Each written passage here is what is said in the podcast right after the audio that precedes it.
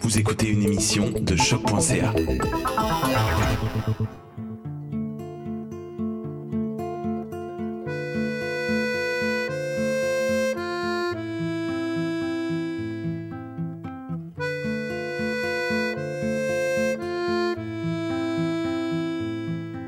Bonsoir, chers auditeurs. Comment allez-vous? Bienvenue à Testimonium en direct ou les témoignages en confinement de Lars Morienzi.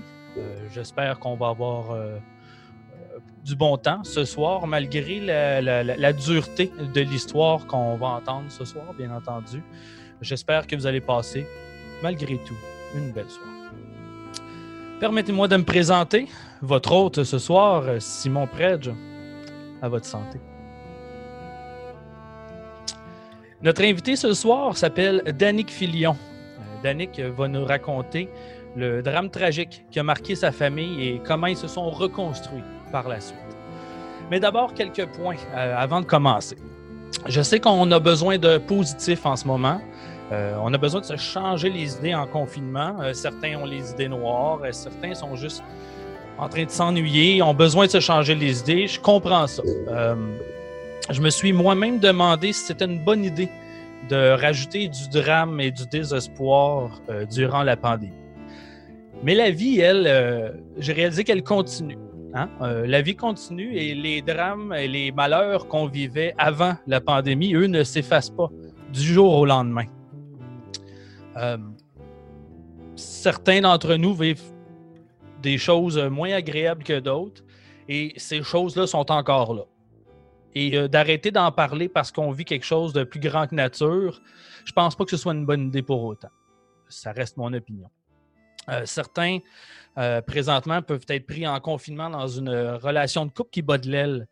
Et certaines de ces situations, malheureusement, peuvent se transformer en tragédie, peuvent vite mal tourner. Mais on est capable de les éviter, euh, ces, ces événements-là. On est capable ensemble d'éviter le pire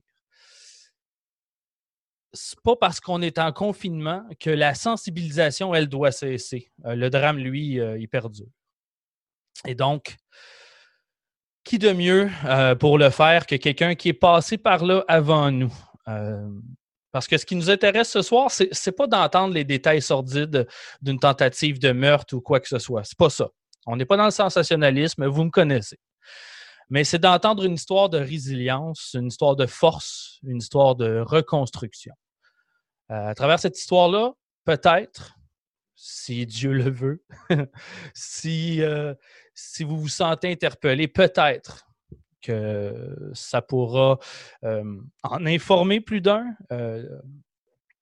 mais surtout compléter, je pense, quelque chose que vous savez déjà. Avec un peu de chance, on pourra peut-être éviter une situation, parce que des fois, on ne réalise pas l'ampleur de la, situ- dans- la situation dans laquelle on est. Puis à un moment donné, euh, ça nous retombe d'en face, tout nous pète au visage, puis il est trop tard. Des fois, il faut réaliser les choses avant qu'elles arrivent. Et avec un peu de chance, sans prétention, bien humblement, peut-être, peut-être que cette rencontre aujourd'hui va permettre ça. On l'espère. Puis sinon, ben, c'est pas grave. J'espère que vous allez avoir du plaisir quand même à travers notre histoire. Je suis content de recevoir Danick ce soir. C'est un être euh, très intéressant, euh, une belle rencontre et euh, j'ai très hâte de partager ça avec vous. Par contre, c'est pas. comment dire? Toutes ces belles paroles-là rendent pas l'histoire plus facile à entendre. Et euh, donc, je sais que si vous êtes là, probablement que vous êtes très fan de l'émission, puis j'apprécie que vous soyez présent. Toutefois, il faut penser à vous d'abord. C'est important. Si vous ne filez pas ce soir, si vous avez le cœur sensible, si, euh, si vous êtes fragile dû au confinement ou à la solitude, si vous vous sentez trop fragile pour ce que vous allez entendre aujourd'hui, ben, je vous invite à remettre ça plus tard. Il ne faut pas vous en faire. Euh, ça va être disponible dès demain sur toutes les plateformes et en vidéo. Donc, vous aurez l'opportunité de le revoir si vous le manquez ce soir. Sachez que euh, c'est quand même une histoire dramatique dont on va discuter ce soir. Et euh, j'ai pas envie de briser qui que ce soit de fragile. Donc, si, tu, si le chapeau te fait, je t'invite cordialement à aller regarder des affaires plus divertissantes, plus amusantes, plus souriantes pour t'aider là-dedans. Puis quand tu t'en sentiras prêt, reviens nous voir. On n'est pas sorteux. Ça va être disponible pour toi. D'accord? Donc, euh, d'autres petites. Euh, on n'est pas à l'abri des problèmes techniques. Hein? Euh, c'est du web. Oh, ça, ça, tient un peu broche à foin. Tout est à peu près. Pour l'instant, ça fonctionne. On touche du bois. Mais s'il y a un bug, je vais essayer d'être assez attentif pour le capter assez rapidement. Ne vous inquiétez pas. On va revenir et on va reprendre où on est rendu. Hein? Donc, ne paniquez pas. et j'ai-tu d'autres choses à dire?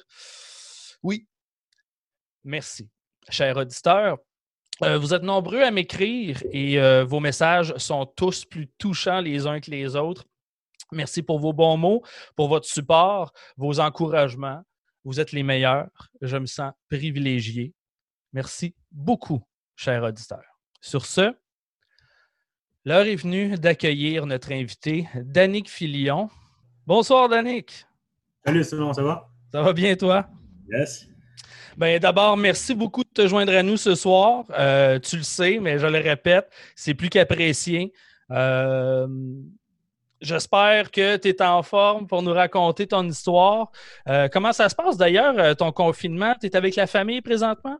Oui, ben oui, je suis en forme. Je suis, comme je le mentionnais tantôt, moi, je suis en, confinement depuis trois semaines maintenant. J'ai deux enfants, trois et six ans. C'est intéressant. tu me les as présentés tout à l'heure. Euh, j'espère que tu es courageux. oui, très courageux. Puis, Ils sont euh, adorables, par contre. Oui, c'est certain.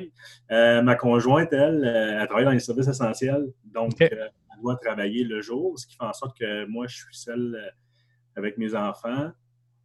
essayer de travailler en même temps aussi, mais ben, pas essayer de travailler aussi, puis euh, terminer ma maîtrise, ma, pas maîtrise, ma, ma session euh, que je vais finir dans les prochains jours. Euh, tout ça en même temps, c'est. ça fait beaucoup. Ah c'est intéressant. Bon.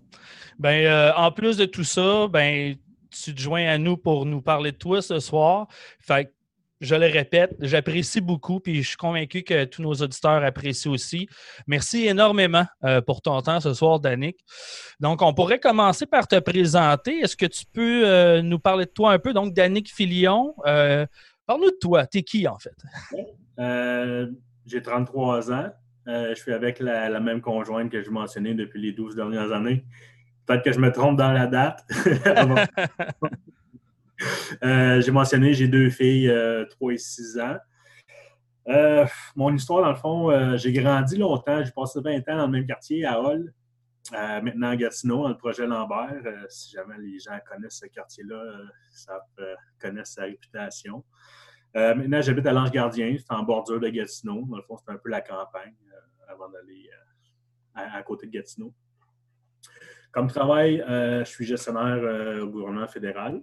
Euh, OK. Puis euh, j'ai terminé en 2015 un bac en administration des affaires à l'UCO. Puis, comme je mentionnais tantôt, là, je termine une maîtrise en administration publique euh, au courant de l'année. Au courant de l'année, je suis rendu dans mes derniers crédits. All right, ça se passe bien? J'ai hâte que ça achève. Ça fait quand même, vu j'ai fait mon bac, ma maîtrise à temps partiel, j'ai été presque 11 ans en ligne à l'université. quand même? Oui, c'est on fait preuve de résilience, là, ça, c'en est une preuve. ouais, ouais. déjà, euh, je peux te confirmer que tu es plus fort que moi. Puis sinon, euh, ben, comme vous pouvez le voir derrière, j'aime beaucoup la musique, le, métal, euh, le death metal. je game aussi depuis, depuis toujours. plus autant qu'avant parce que j'ai des enfants de travail, tout ça, mais quand il y a des gros jeux, là, je suis quand même. Je les joue, c'est certain. Euh, je ne sais pas si ça paraît, mais je m'entraîne aussi depuis deux ans. je suis convaincu qu'on peut rentrer deux Simon dans un Danick. Euh, je m'entraîne. Euh, j'aime beaucoup le, sport, le hockey. J'aime beaucoup les podcasts. J'ai les podcasts. Je tripe podcasts depuis plusieurs années. C'est comme ça que j'ai connu, j'ai connu ton podcast aussi. Euh, ben, d'ailleurs, ouais, d'ailleurs, euh, je pense qu'on peut le dire parce que hein, moi, je n'ai pas de secret. Euh, des, fois, il y en a qui se demandent où je trouve mes invités pour les testimoniums. Ben, on peut le dire. Dans ce cas-ci, c'est toi qui m'as approché. Oui, c'est moi. Ouais, tu m'as offert ton histoire, puis ben, ça, fait, ça fait quand même longtemps, ça fait un an et demi, je crois. Oui, ouais, on, a eu on a eu des embûches qu'on n'a pas pu le faire en studio la, première fois. Ben, en fait, je devais venir à Gatineau. J'ai eu des imprévus. Ensuite, tu as accepté de descendre à Montréal. Il y a eu d'autres imprévus. puis là, ben, encore des imprévus. c'est pas grave, nous voilà enfin. Je suis content de te rencontrer, mon chum. Ben, moi, je suis très content. Puis aussi, c'est euh, ta, démarche. Euh, tu ne fais pas dans le sensationnalisme aussi, tellement professionnel. Euh, comme je dis, la transparence, la transparence que tu as dans ton podcast, même dans la culture du podcast, je peux dire. Je privilégie tellement ça au, au dépend des gros médias d'aujourd'hui, mais je ne l'aurais pas fait avec quelqu'un d'autre que, toi, ton. Ben, je suis bien flatté, mon chum. Je suis très flatté. C'est très gentil. Puis euh, je prends une gorgée. Bon, on le voit pas, là. il est là. je prends une gorgée en ton nom, mon ami. Je pas j'avais le droit d'avoir de la bière, mais j'ai de l'eau. regarde, avec ce que tu as vécu, là, fais donc ce que tu veux. Là. Moi, je te le permets.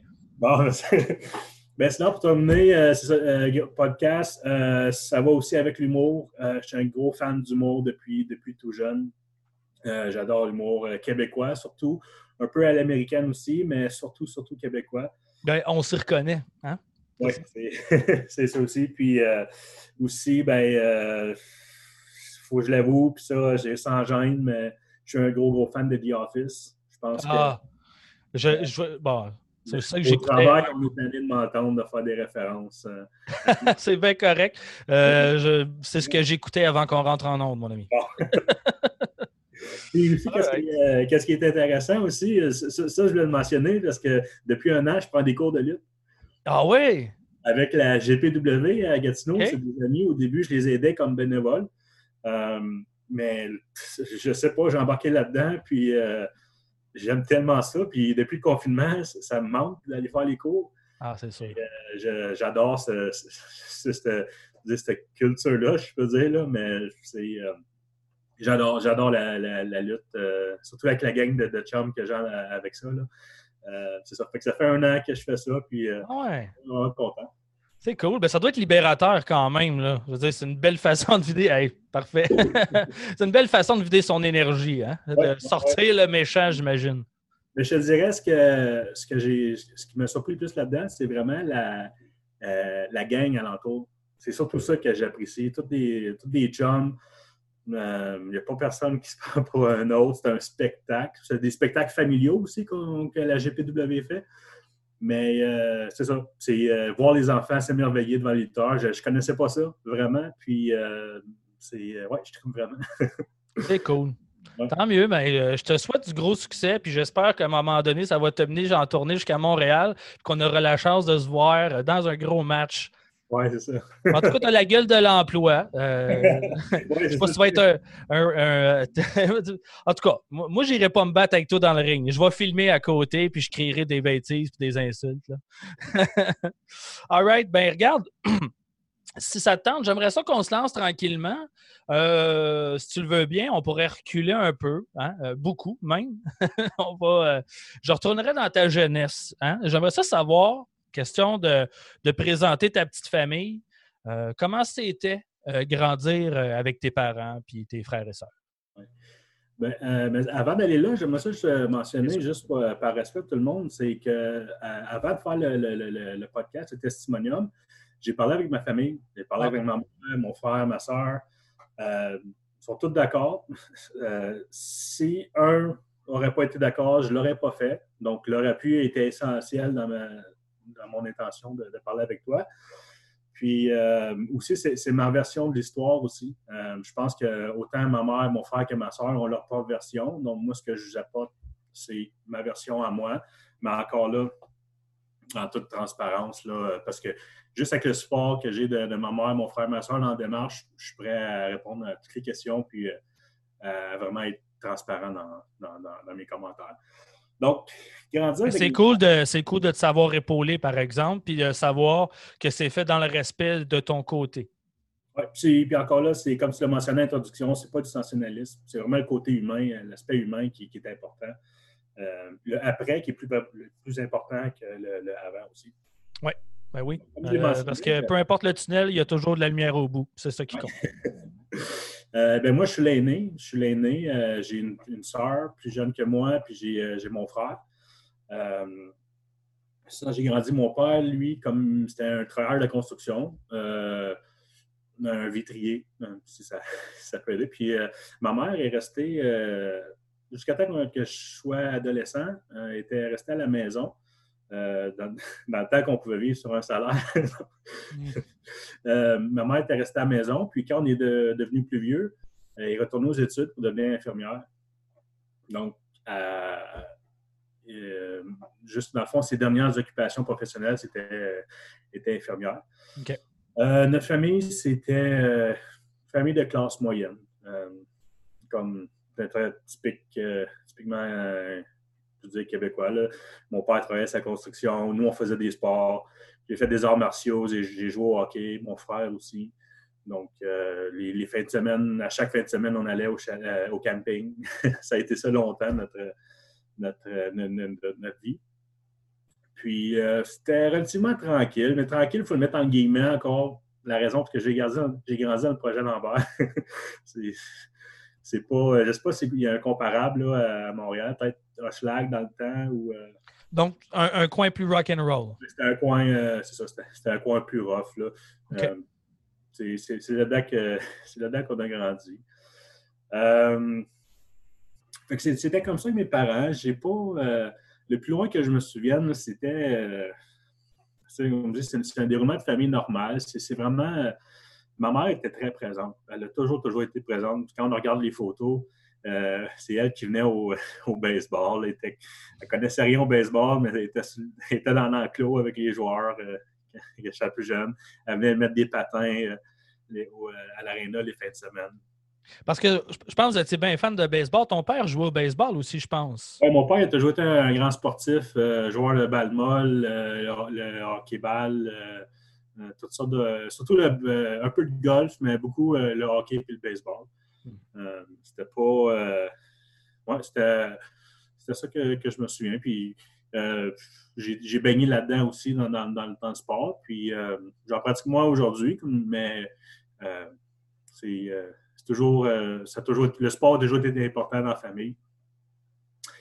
Euh, Ben, moi, je voulais savoir, à partir de quel âge tu as, remarqué euh, que ça commençait à s'effriter la relation entre tes parents?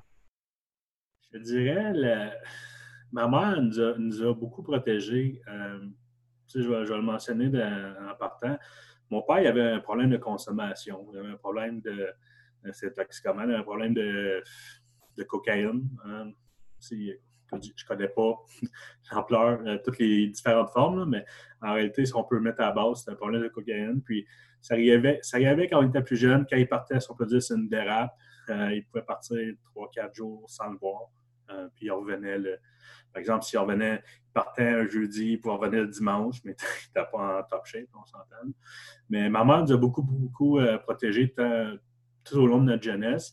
C'est vraiment qu'au début de l'adolescence, à 12-13 ans, que j'ai commencé à comprendre vraiment ce qui se passait avec mon père parce que euh, me faire dire Ah, ton père il travaille en dehors de la ville la fin de semaine, ça ne passait plus après un certain âge, là, tu sais, où il était parti en tournoi de hockey, ça ne passait plus.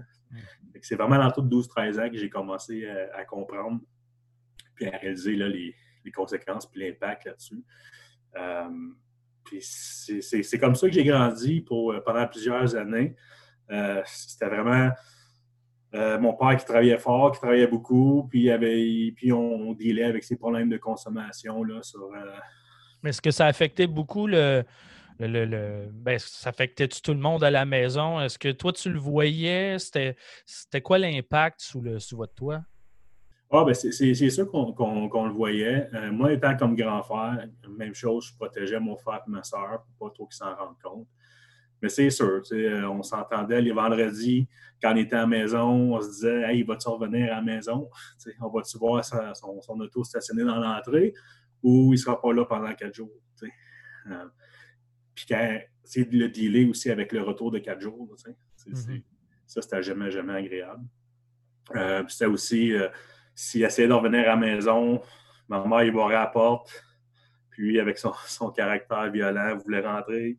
Euh, il y avait différentes interventions policières. C'était arrivé fréquemment. On était témoins de ça. Ah oui, il y a eu, il y a eu euh, des problèmes avec la justice à cause de ça? Oh, oui, euh, comme je dis, c'était quelqu'un qui était prompt à la violence, si on peut dire, autant dans le sport que dans la vie. dans la vie. mais moi, il y a eu plusieurs interventions policières. Depuis que tout jeune, tout jeune, je me rappelle qu'il y en a eu.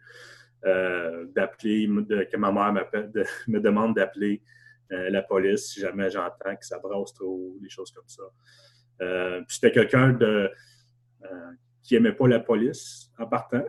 Donc, les voir, je pense, ça l'allumait des, des petites lumières dans, sa tête. Puis aussi le fait qu'il était dans un deuxième état, dans un état second. Quand tu passes 3-4 jours sans dormir et à consommer, tu es sûrement plus irritable.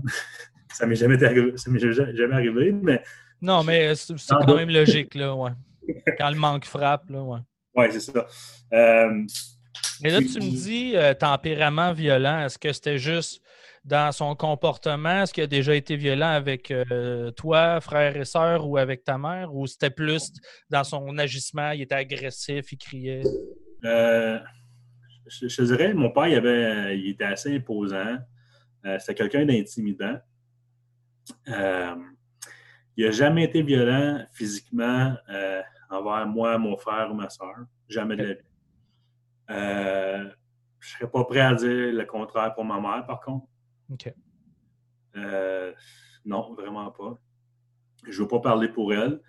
non, non, mais c'est témoin, mieux comprendre un peu. Là. la suite, ma mère elle nous a souvent raconté des histoires où effectivement il était violent, il était violent avec elle. Puis c'est surtout c'était rarement quand il était abstinent. C'était tout le temps relié à des problèmes de consommation quand il était dans cet état-là qui était, violent. Parce que lorsqu'il était à jeun et tout allait bien à la maison, il n'avait pas besoin d'être violent. Il n'avait même pas besoin d'élever le ton. parce qu'on avait, on avait peur. Mais, euh, non, c'est ça. Euh, c'était ça. Puis même dans les sports, quand j'ai commencé à être plus vieux, euh, à jouer au hockey dans les mêmes ligues, puis jouer avec des plus vieux, puis il voyait mon nom dans le dos, Filion. Il disait T'es-tu le gars d'André? Euh, Là, je disais Ouais. il savait c'était qui. Euh, il savait que j'avais comme un aura autour de moi qu'il ne fallait pas me toucher parce que sinon Dédé s'en venait. C'était ça sa réputation. Donc, euh, maintenant, il a, comme de notre côté, physiquement, il ne nous, a, jamais, jamais fait mal. Puis, euh, est-ce que tu te souviens à partir de. Ben, en fait, j'imagine que euh, ta mère a juste pris la décision elle-même, puis à un moment donné, il y a eu une séparation. Comment est-ce que vous l'avez annoncé? Comment ça s'est passé, ça? Bien, ça, Mes parents ont été. Ma, mère, elle m'a eu, elle, avait 19 ans. Mes parents ont été ensemble depuis qu'il y avait 15 ou 16 ans, je ne me trompe pas. Quand même. Euh, jusqu'à temps que le, drame arrive, à 43 ans. Donc, ils ont été presque 25 ans ensemble. Il y a eu beaucoup de périodes de séparation, dans le sens que ma mère mettait mon père à la porte à raison de ses problèmes de consommation. Mon père allait faire une thérapie, partait quelques semaines, quelques mois, revenait, était abstinent. Donc, après ça, les choses allaient bien. Donc, les séparations étaient toujours en lien avec ces, rechutes. OK. Ces rechutes qui étaient fréquentes. Euh, je ne sais pas. Euh, je sais pas. Je pense, je pense que le plus longtemps qu'il était, euh, était abstinent, parce que j'ai su plus tard que mon père a toujours eu des problèmes de consommation. Ça, je ne savais pas. parce que j'ai jamais vraiment pris une bière avec mon père. J'ai jamais jasé de ça avec mon père, mais j'ai appris plus tard que très jeune, 16, 17, 18 ans, il y a eu des problèmes de, de drogue. Euh, mais je sais que sa plus longue période d'abstinence, ça a peut-être été deux ans, deux ans et demi, euh, que ma mère me dit. Encore là, elle a peut-être des doutes. Euh, après ça, il y a eu plusieurs périodes où il était abstinent des mois, plusieurs mois, plusieurs, plusieurs mois. puis vers la fin de vie, c'était plusieurs semaines. S'il allait en thérapie, il sortait, ça allait bien. Même si c'est arrivé une fois qu'il est sorti de thérapie, je pense, un vendredi, puis le samedi, il avait consommé. Euh, au courant de sa vie, il a fait plus de 10 thérapies. C'est pas parce qu'il n'a pas essayé de s'en sortir. Ah, mais c'est difficile. On, ne le dira jamais assez. Euh, j'ai connu des gens qui ont euh, des anciens toxicomanes, des anciens alcooliques dans ma vie. Puis c'est pas facile. C'est pas quelque chose que je, dont je peux témoigner moi-même, mais c'est du cas par cas, à chacun sa manière, à chacun son processus, mais c'est facile pour personne. Je suis convaincu que dans ces bonnes journées, ton père était rempli de, de bonne volonté, mais oui, oui euh, quand, il était abstinent, c'était mes plus beaux moments à vie avec, mon, avec mes parents, c'était quand il était abstinent. Comme je disais, les fins de semaine au chalet, euh, travailler sur le deck, faire du bateau, euh, jouer au hockey ensemble, on l'a fait souvent, mais c'était toutes des périodes qui étaient abstinents. Ça, c'est les, les, meilleurs souvenirs. Puis je pense mon frère, ma soeur ou tout le monde qui le connaît pourrait parler et dire la même chose, que lorsqu'il était abstinent, c'était une excellente personne. Mais je mais vers la fin de vie, ces périodes d'abstinence étaient de plus en plus courtes. Euh, je, pense qu'avant qu'il décède, je pensais à des questions de jours. Il était abstinent des jours seulement. Euh, en rétrospective, pour avoir connu un petit peu plus la santé mentale, je pense qu'il y avait un mélange de, de problèmes de santé mentale là-dedans. Puis je pense que le mix drogue dure et santé mentale, euh, c'est pas bon pour le cerveau. je, je, pense que le, euh, le, mix des deux, c'était inévitable. ça, l'a amené sur le chemin de, la mort. Ben, euh, à, moins que tu aies quelque chose à rajouter, euh, je ne sais pas si tu te sens prêt d'embarquer sur la. Ouais, ben, est-ce que je En fait, on pourrait comme. je, serais, allé vers le, divorce, mais vas-y, je t'écoute. Ce que je peux peu là-dessus, dans le fond, c'est que mon père, lorsqu'il travaillait, faisait quand même un bon salaire dans le fond, étant donné que c'était le seul qui travaillait à certains moments dans, nos vies, lui, le pourvoyeur de la famille. Mm-hmm. Donc, ma mère avait pas euh, avait besoin de cette sécurité-là pour nous, dans le fond. Elle ne peut pas se retrouver sans, avec trois enfants, sans emploi, sans. Donc, c'est pour ça qu'il y a eu. C'est sûr que oui, au fond, il y a un fond qu'elle l'aimait aussi. Il, y a, ça aussi. Je ne peux, peux, pas dire le contraire. Tu ne passes pas 20 ans ou 25 ans de ta vie avec une personne comme ça sans, sans l'aimer à quelque part. C'est sûr. Mais, euh, mais c'est ça, vers la fin, ma mère, moi, j'étais, j'avais parti, j'avais quitté la maison. Euh, j'avais 21 ans, j'avais quitté la maison. Je m'étais trouvé mon premier emploi euh, au gouvernement fédéral, dans le fond. ma soeur terminait ses études au cégep. Mon frère terminait le secondaire. Ma mère, qui était devenue infirmière entre-temps, là, elle a dit à, sa dernière rechute, elle était là, c'est fini je suis, indépendante financièrement, je suis capable de surmonter aux besoins de mes enfants, ou du moins les deux qui, restent à la maison. Euh, j'ai plus besoin, j'ai plus besoin de lui dans ma vie. Euh, c'est comme c'est fini. Euh, sa dernière rechute, ça a vraiment été le, point, le point tournant, mm-hmm. la séparation. c'est là que ma mère, elle a dit c'est fini, c'est le divorce, c'est la séparation, c'est on vend la maison puis c'est fini, fini. Là. Il n'y a plus de. Euh, comme on ne joue plus cette game-là. Comment tu as pris ça, toi? Ben moi, j'étais. J'étais habitué. Moi, j'ai toujours pensé que c'était mieux que mes parents se séparent. Euh, je ne sais pas pourquoi il y avait une relation toxique entre, les deux. Euh, il y a quelque chose que je ne comprendrai jamais pourquoi mon père n'avait pas voulu quitter ma mère pour de bon, puis faire ce qu'il a à faire, de, puis pas se soucier de rien, au lieu d'imposer ça, euh, mettre un fardeau sur toute la famille. Il aurait juste pu prendre ses affaires, partir, à la limite sortir de nos vies, mais, mais c'est ça, juste prendre tes responsabilités. Tu as, un problème, va gérer tes choses, puis laisse, laisse les autres vivre leur vie. Mm-hmm. Mais il s'accrochait tout le temps.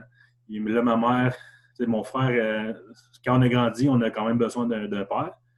Fait ma mère, euh, tranquillement, mon père, il, comme beaucoup de gens qui ont des problèmes de consommation, je pense que c'est des grands manipulateurs aussi. Hmm. Euh, ils étaient capables de tranquillement refaire des preuves, venir souper à la maison. Euh, là, je vais rester couché, je restais une deuxième journée, je suis abstinent. Puis là, tranquillement, ils revenaient. Ça, ça s'est répété longtemps, longtemps, longtemps. Donc, c'est pour ça que la, séparation, quand je l'ai su, c'était fini.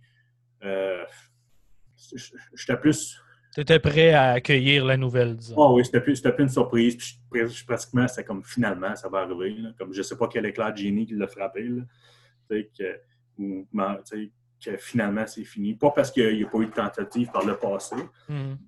mais, euh, mais non, je pense que c'était la bonne chose. Puis pour longtemps, longtemps, j'étais comme pourquoi tu restes?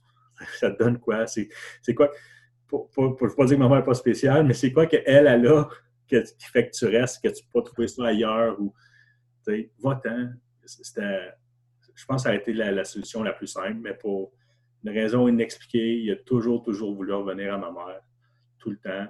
Euh, puis ça, je ne vais, je vais jamais me l'expliquer, ça. All right. Um, Et c'était ça. ce qui nous amène en octobre euh, 2019 euh, vers la, la séparation officielle de, de mes, de mes parents, puis euh, le début de, le début de notre histoire de ce soir. Ben, euh, tu pourrais l'introduire euh, tranquillement si tu veux. Moi, en fait, je serais intéressé de, commencer à savoir où, toi, t'en étais où euh, au, moment, au, moment des faits? Là? T'es- Est-ce que t'habitais-tu encore avec tes parents? T'étais-tu aux études? Qu'est-ce que tu faisais à cette époque-là, quand ben, l'année du drame, en fait? T'en étais où? Moi, ça faisait un an et demi que j'étais avec, avec, dans le temps, je faisais ma blonde. Aujourd'hui, je suis plus vieux, je vais dire ma conjointe. Mais ça faisait un an et demi qu'on se fréquentait. Je venais tout juste d'emménager avec elle euh, dans, son condo au mois de mai. OK. Euh, je venais d'obtenir une permanence au gouvernement euh, fédéral. J'avais 20 j'avais 21 ans, dans mes premières années d'emploi. Dans ma vie réelle, je peux dire. de- au lieu d'avoir des petits emplois de fin de semaine euh, pendant que j'étais, je faisais un DEP en comptabilité, j'ai fini ça, j'ai eu mon stage, ils m'ont embauché, puis c'était mon premier emploi qui m'a garanti une sécurité financière, qui, qui m'a permis d'être indépendant de mon père, dans le fond, de plus vivre sous sa maison, parce que j'ai jamais été d'accord avec son hygiène de vie, puis on s'entendait plus bien avec lui. Avec lui, je m'entendais plus. Euh, donc, à ce moment-là, j'ai j'ai- j'ai 22 ans. Euh, je suis en condo avec ma blonde. Euh, on commence nos vies d'adultes, si je peux dire. Puis, euh, en même temps, j'ai commencé, j'étais rendu à ma deuxième session à l'université, je pense. OK. Euh, j'étais, euh, juste, somme toute, j'étais- je peux pas dire que j'étais déjà casé, mais Ah, un petit peu, ça s'en venait. ça, ça ressemblait la, la, la, vie typique de, de Gatineau, je peux dire, là, de, tu trouves une blonde, tu t'achètes quelque chose, puis euh, t'es, parti dans la vie. là. Euh, Ah, classique. Ouais, c'est ça. J'ai, euh, j'étais, j'étais là au moment de ma vie. Donc, euh, euh, ouais, c'était, j'étais bien. J'étais bien. J'aimerais savoir, ben, savoir. Je pense que tu pourrais commencer ton histoire en nous disant, en nous parlant de. Si je- à moins que je me trompe, ça, tout a commencé pour toi avec un appel téléphonique? Oui, euh, exactement. Le, le 18 octobre euh, 2009, Mhm. euh, c'est une date que je vais toujours m'en souvenir. à chaque année, je la vois sur mon calendrier. Puis euh, l'an dernier, c'est en 2019, ça fait 10 ans. Euh, c'est une journée que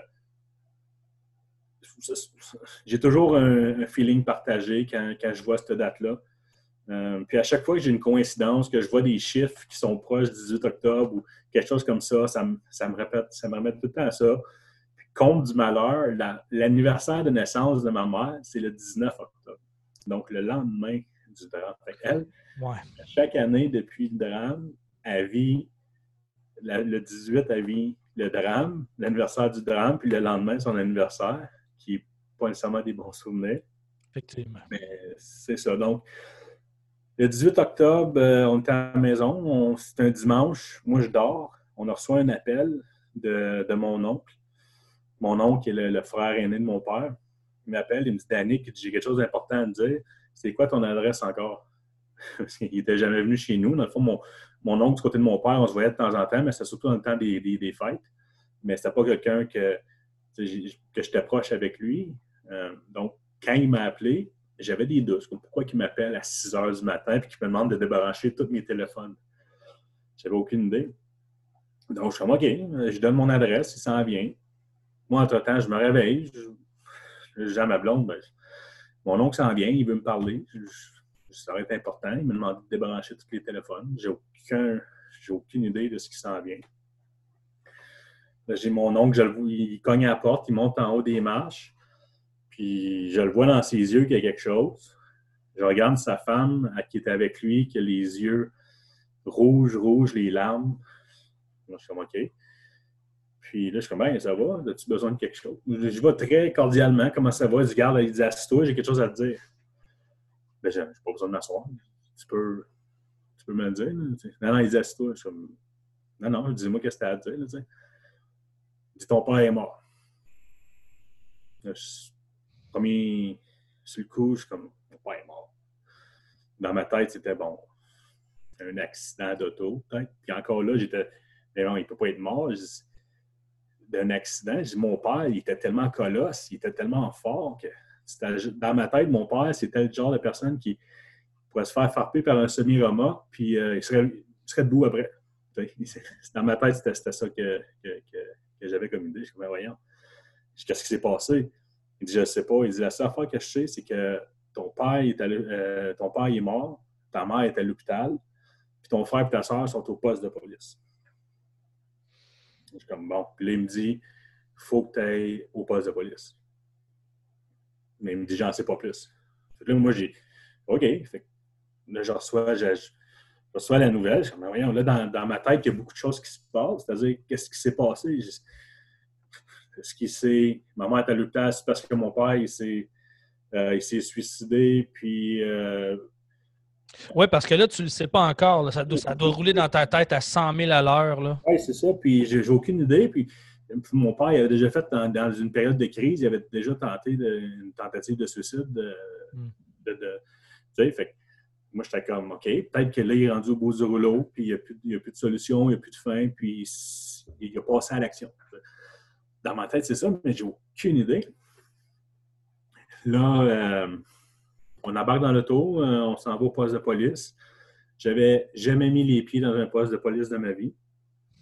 déjà là, c'était, quelque chose de spécial. Mais là, entre, partir de la maison, euh, du condo puis le poste de police, il y a plein de choses qui se passent en tête, mais tu te fais plein de scénarios, mais comme tu dis, ça va vite. Là, le cerveau travaille, travaille. Puis je rentre au poste de police. Puis là, je rentre, puis le, policier à l'accueil, il me dit Salut, je peux t'aider Je suis comme Ouais, je, suis Danick. Je dis bon, On vient de me dire que mon frère et ma soeur sont ici. Euh, je ne sais pas ce qui se passe. Là, j'ai vu dans son visage, j'ai vu dans son visage comme Oh, oh il ne sait pas. Il n'est pas au courant de, ce qui se passe. Puis euh, il dit OK, je m'en viens de voir. Là, il traverse de côté, il me prend un peu à part, il m'amène dans un petit couloir, puis il dit Garde, il dit j'ai quelque chose à te dire. Il dit euh, Ton père s'est enlevé la vie, mais avant de s'enlever la vie, il a attaqué sa mère, ta mère au, couteau euh, pendant qu'elle dormait. Puis il est aux soins intensifs. Fait que là, moi, j'ai aucune idée. Là, je sais que mon père est décédé, mais ma mère est aux soins intensifs. là, je ne sais pas s'il est décédé. Lui, il n'a pas cette information-là. Donc, quand j'ai reçu cette, euh, cette information-là, je me, suis un peu comme euh, un peu comme dans les, les, films. Quand tu reçois une, mauvaise nouvelle, tu t'accotes le dos sur, le mur, puis tu te laisses glisser jusqu'à jusqu'à jusqu'à temps que tes fesses tombent par terre, puis tu te les genoux dans le visage. Euh, ça a été ma réaction. Puis là, j'étais en pleurs. Là, c'était comme, wow, OK, là, là, c'est réel. J'étais un, poste, là, ça me frappe. Je suis un poste de police, on vient de m'annoncer ça. Puis là, on me dit, tu as l'enquêteur qui s'en vient, qui vient, qui s'en vient de jaser. Puis là, on m'amène dans une salle d'interrogatoire. J'ai toujours pas vu mon frère, j'ai toujours pas vu ma soeur. Euh, puis on me demande de remplir un rapport, des feuilles de papier sur mes parents. C'est pas trop euh, ce qui se. Je ne sais pas, comme je peux-tu voir mon frère et ma soeur? Puis là, ils me disent, ben non, il faut que tu remplisses ça avant. Je dis, ben non, mais j'ai dit, ils sont là, je, je, veux les voir, sont-ils corrects? Ils sont corrects, mais remplis ta feuille. Fait que là, il fallait que j'écrive sur une feuille de papier la relation de mes parents, puis qu'est-ce que tu voulais que j'écrive? T'es pas en état de remplir des documents, voyons. Ben non, c'est ça. Fait j'ai été assis là pendant je ne sais pas combien de temps. Je pense que j'ai rempli deux pages. Il a fallu que je signe en bas. Puis après ça, on m'a amené voir mon frère et ma soeur.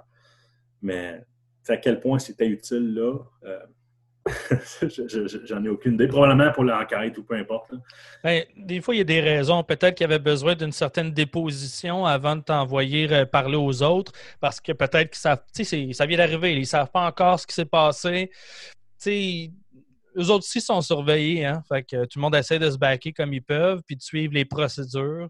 Des fois, ben, ça, ça refroidit un peu euh, les gens autour dans la situation. Oui. Puis euh, là, après avoir rempli les papiers, ben, c'est là qu'ils m'ont emmené dans l'autre salle, puis j'ai finalement pu voir mon frère et ma soeur. Euh, je me souviens, mon frère, il y avait des, shorts de, sport, de, basketball blanches couvertes de sang. ma soeur, ma soeur aussi avait du sang sur elle. Là, la première chose que je fais, c'est là, on s'enlace, on se donne une grosse caresse, les trois ensemble, puis euh, là, on, c'est comme, on est tous là, puis on se tient, puis on pleure les trois ensemble, puis on est comme, waouh, qu'est-ce qui vient d'arriver? Eux autres, ils ont tout vu, ils étaient dans la maison. Là, là euh, j'essaie de leur parler, puis ils m'expliquent un peu, mais ça va tellement vite. Là, là, dans notre tête, nous autres, la seule chose qu'on veut savoir, c'est Maman, es-tu correct? on peut aller voir un membre, qu'est-ce qui se passe avec le membre? Parce qu'on n'a pas de nouvelles encore. On est encore au poste de police. Donc là, euh, une fois qu'on a fini de remplir les papiers, les policiers sont comme ben, merci, bonsoir. Euh, on, a, vos papiers. Euh, la sortie est là. Merci. Là, on est comme. C'est le même? Oui, c'est comme ça. Fait que là, on, OK, ben, un peu plus une, poignée de main, puis à la prochaine, I guess. Wow, OK. ça a été vraiment ça. Euh, mais heureusement, euh, mais ça, je dis encore là, heureusement, en sortant, euh, j'avais mes deux cousins qui étaient là. Mes deux cousins étaient là, ils nous attendaient. la femme à mon cousin était là. On avait notre cousine qui était là aussi. Notre cousine, on est proches. Nos, cousins, on était très proches. Fait que eux autres, qui étaient là. Ça a fait du bien des, ça fait du bien d'y voir là. après ça, on est tous embarqués ensemble, on est retournés à la maison? On est retournés au condo, puis le, temps de, se calmer un peu, puis de un peu reprendre nos esprits. Puis là, on est comme OK, ben là, on va aller, euh, on va aller à l'hôpital. Euh, là, on part, moi, mon frère, ma soeur et ma conjointe. Euh, on s'en va, on s'en va à l'hôpital, on se présente aux soins intensifs. La famille à ma, blonde, à ma mère sont présents. Dans le fond, ses deux frères sont là avec leur femme. Euh, puis je me souviens, là, je suis comme, OK, je veux voir ma mère, là, mon oncle Alain qui était là, puis il me dit, ça, je vais toujours m'en souvenir, il me dit, là, là, ta mère, elle va bien. Elle dit, elle n'est pas en danger de mort, elle pensait proche de mourir, mais là, elle est dans un état stable. Mais je te dis, elle n'est pas belle à voir. Hmm. OK, mais je peux te savoir, elle dit. Là, il dit Ouais, mais c'est un à la fois. Vous ne pouvez, pas être, pouvez pas être plus. Parce que c'est des soins intensifs. OK. Euh, puis c'est moi le premier qui y va. Euh, le premier qui va. Puis c'est là que et quand j'ai vu ma mère la première fois sur son lit d'hôpital, quand j'ai vu toute la, la violence de cette image-là, de les traces que mon père avait laissées sur elle, la, l'agression, à quel point elle était violente. Maman qui est tout petite en plus. Mon père qui est super costaud. Je ne pouvais pas croire qu'elle était encore vivante. C'était. Je peux, je peux, je peux même pas. C'est difficile à, expliquer à quel point l'image était violente. Premièrement, je la regardais, elle avait des. Euh, la peau, elle tenait plus. la peau était tellement ouverte que les, les points de suture, c'était pas suffisant. Il fallait qu'ils mettent des broches, comme euh, des broches, des, des, tags de métal. Donc, elle avait tout le dessus de la tête ici ouvert, en rond. Euh, donc, tout ça, c'était broché ici. Il y avait des broches tout le long ici de son visage. Euh, puis d'autres traces d'enflure un peu partout. Donc, on voyait pratiquement pas ses yeux. Ici, à hauteur de la poitrine, une grosse cicatrice qui part, euh, qui fait pratiquement tout son corps aussi, qui était toute brochée encore aussi. Puis tous les bras, les bras étaient tous dans des, dans des pansements, dans des plâtres, parce que, étant donné qu'elle s'est fait agresser, le réflexe, probablement, c'est un, réflexe de tout le monde, c'est de se protéger avec ses, mains. Ouais, C'est ça. Donc, euh, donc c'est tous les, les coups de couteau qui ont tous sectionné ses avant-bras, euh, ses avant-bras, les veines, les, les, nerfs, la peau, euh, tout, tout ce qu'on pouvait imaginer de, des avant-bras qui, qui, fait bouger nos mains. tout a été sectionné, très profond. Le médecin spécialiste qui, qui l'a opéré quand il est arrivé à l'hôpital, a mentionné qu'il est passé à 1 ou 2 mm de se faire trancher la, la carotide euh, en deux. C'est une question de millimètres. Euh, il a fallu que, le, médecin fasse des points dans la, carotide. C'est bien ça, la carotide. Mm-hmm. Euh, c'était tellement. ils ont vraiment sauvé sa vie. Puis, ce qui a sauvé sa vie aussi, c'est l'intervention.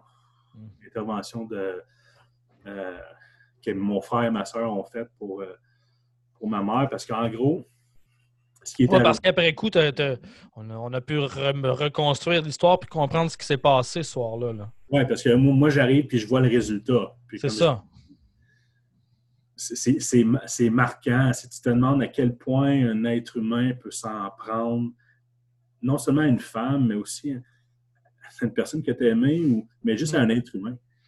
Tu sais, la, la violence pure, gratuite, animale, c'était ça que je constatais. C'était, puis en plus, c'est ta mère, tu vois ça, tu as de la peine, tout ça. Mais de l'autre côté, tu sais que c'est ton père qui a fait ça. Ah, ça doit être terrible.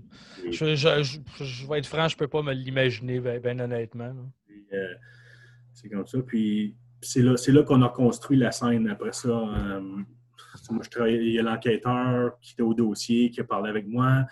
J'ai mon frère et ma soeur qui étaient présents, qui m'ont expliqué aussi. Euh, en gros, ce qui est arrivé, c'est que mon, père est parti, il était chez ses parents. Euh, il était chez ses parents. Il est parti de là dans la nuit. Il a été, a été consommé parce que sur le rapport d'autopsie, ils ont trouvé des traces de cocaïne dans son sang. Ils ont trouvé toutes sortes de médicaments aussi. Donc, euh, je ne sais pas si la quantité faisait en sorte qu'il aurait pu en mourir, mais il y avait un cocktail de, drogue ou de drogue prescrite dans son sang euh, qui était assez long. Donc, il est parti de là. Il s'est stationné un petit peu en, recul de la maison. Dans le fond, sa voiture était restée dans la rue, un petit peu plus loin. Il a marché euh, peut-être euh, trois, ou quatre, peut-être 300 mètres, peut-être, je ne sais pas. Il est passé par la porte patio en arrière parce qu'il n'était jamais barré. Il a pris euh, un couteau à viande, dans le fond, les gros couteaux à steak, un peu à la Michael Myers. C'est ça que c'est. Euh, il s'est dirigé dans la chambre à ma mère pendant qu'elle dormait. Il a embarqué par-dessus elle. Puis là, ça l'a réveillé. Puis elle, elle aurait dit Qu'est-ce que tu fais ici, toi? Ensuite de ça, ma mère, elle a vu, de ses mots. Elle a vu ses yeux. Elle a dit ses yeux étaient absents. Il y avait, il y avait un vide dans ses yeux. C'était plus comme il n'y avait plus. Il n'y avait plus rien de vivant dans ses yeux, de ce qu'elle se se rappelle. Il a lâché un cri d'animal, un grognement d'animal, puis il s'est mis à la poignarder pendant qu'elle pendant venait de se réveiller. Euh, donc, il n'y a jamais vraiment eu un nombre de coups de couteau précis, parce qu'il y en a eu plus d'une trentaine. Euh, donc, elle l'a poignardé au visage, euh, aux mains, tout ça. Elle s'est protégée. Puis ensuite de ça, euh, ma mère est sortie de, la chambre en, marchant, était ébranlée, en s'accotant ses murs, parce que dans sa tête, elle se disait si on a me trouver, j'ai plus de chances de survie si je suis proche de l'entrée. Donc, après qu'il l'a attaqué, lui est sorti de la chambre. Il, est sorti de la chambre parce qu'il a, euh, a essayé de se pendre dans les marches d'escalier qui mènent au sol.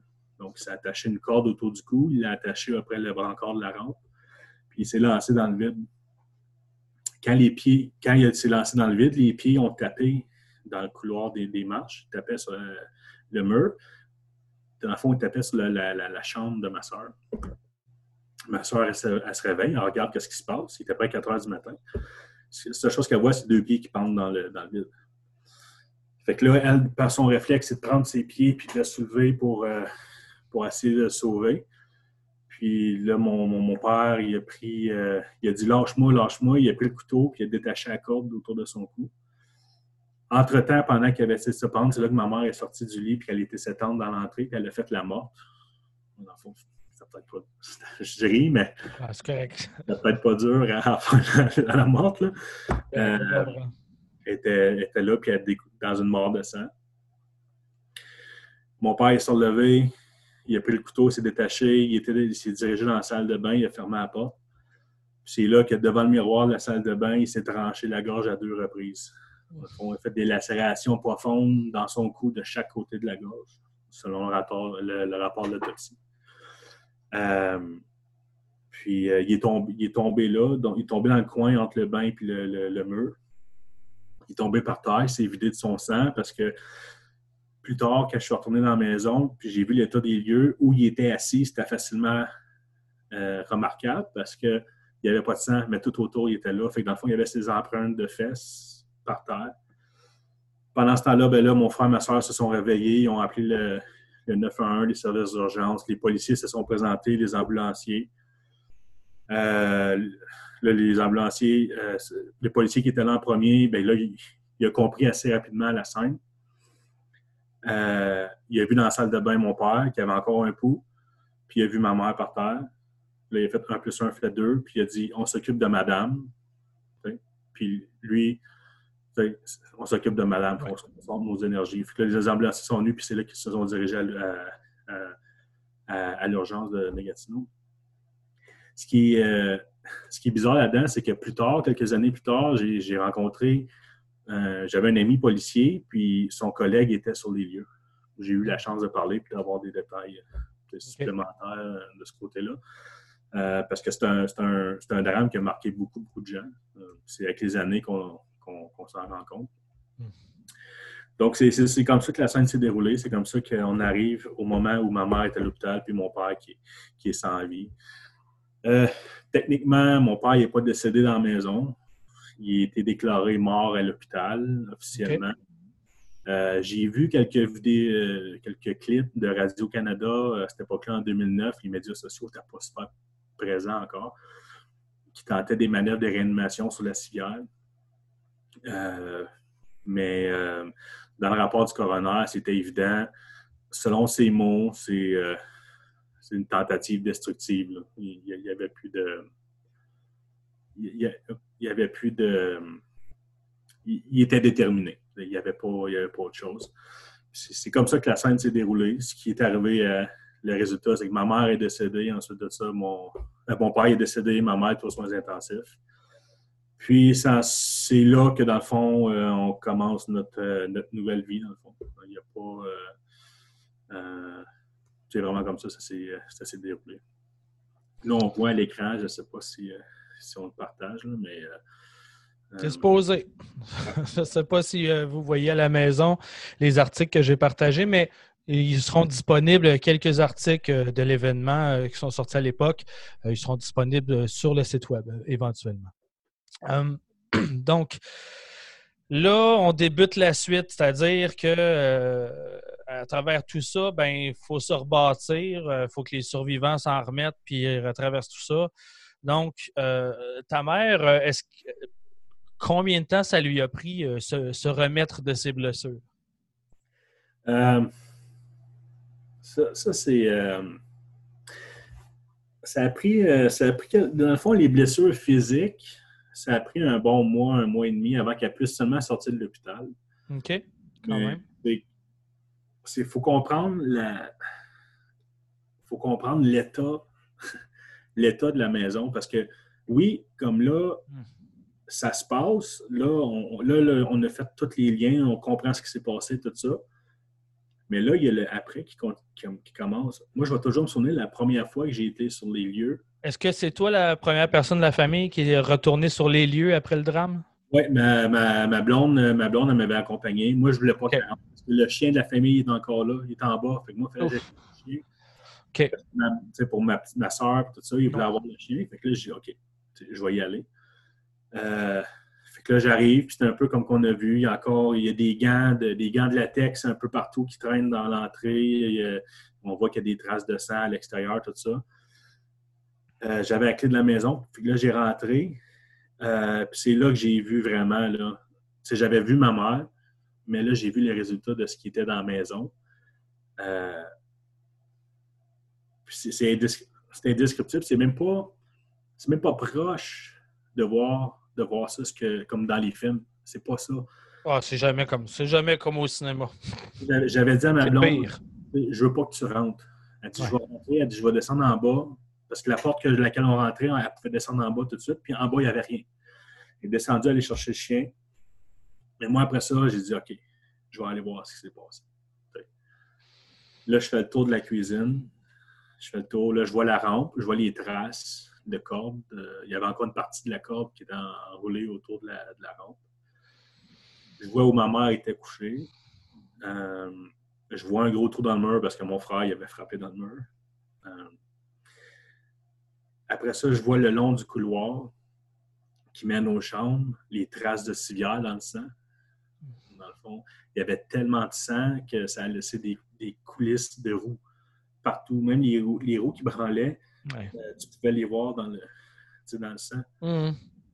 Euh, là, je marche. Première chose que je vois, c'est la salle de bain, parce que c'était au bout du couloir, puis c'est là que mon père était. Euh, première chose que je vois, que c'est inconcevable, c'est le sang séché par terre, coagulé. Euh, c'était tout séché partout, mais il y, en avait tellement de sang euh, que le, le- le service après sinistre, je connaissais quelqu'un qui, qui- qui travaillait là, que lui était appelé à faire ça. OK. Il m'a dit, Dan, il dit, il y avait tellement de sang, il a fallu que j'enlève à. Qu'il y avait à pelle. Puis là, j'ai vu ça partout par terre, dans le, le, le, sang de mon père, le miroir, les giclées de sang dans le miroir, en avant puis dans le lavabo. Les, les traces de doigts le long du mur, parce que ma mère, s'est à côté pour se rendre dans l'entrée. Euh, ensuite de ça, j'ai vu la, la- la chambre où ma mère était, le, lit couvert de sang. Euh, les traces de couteaux qui ont passé dans le matelas, au travers de l'oreiller, au travers du matelas. Euh, C'était un matelas en, en, en mousse mémoire.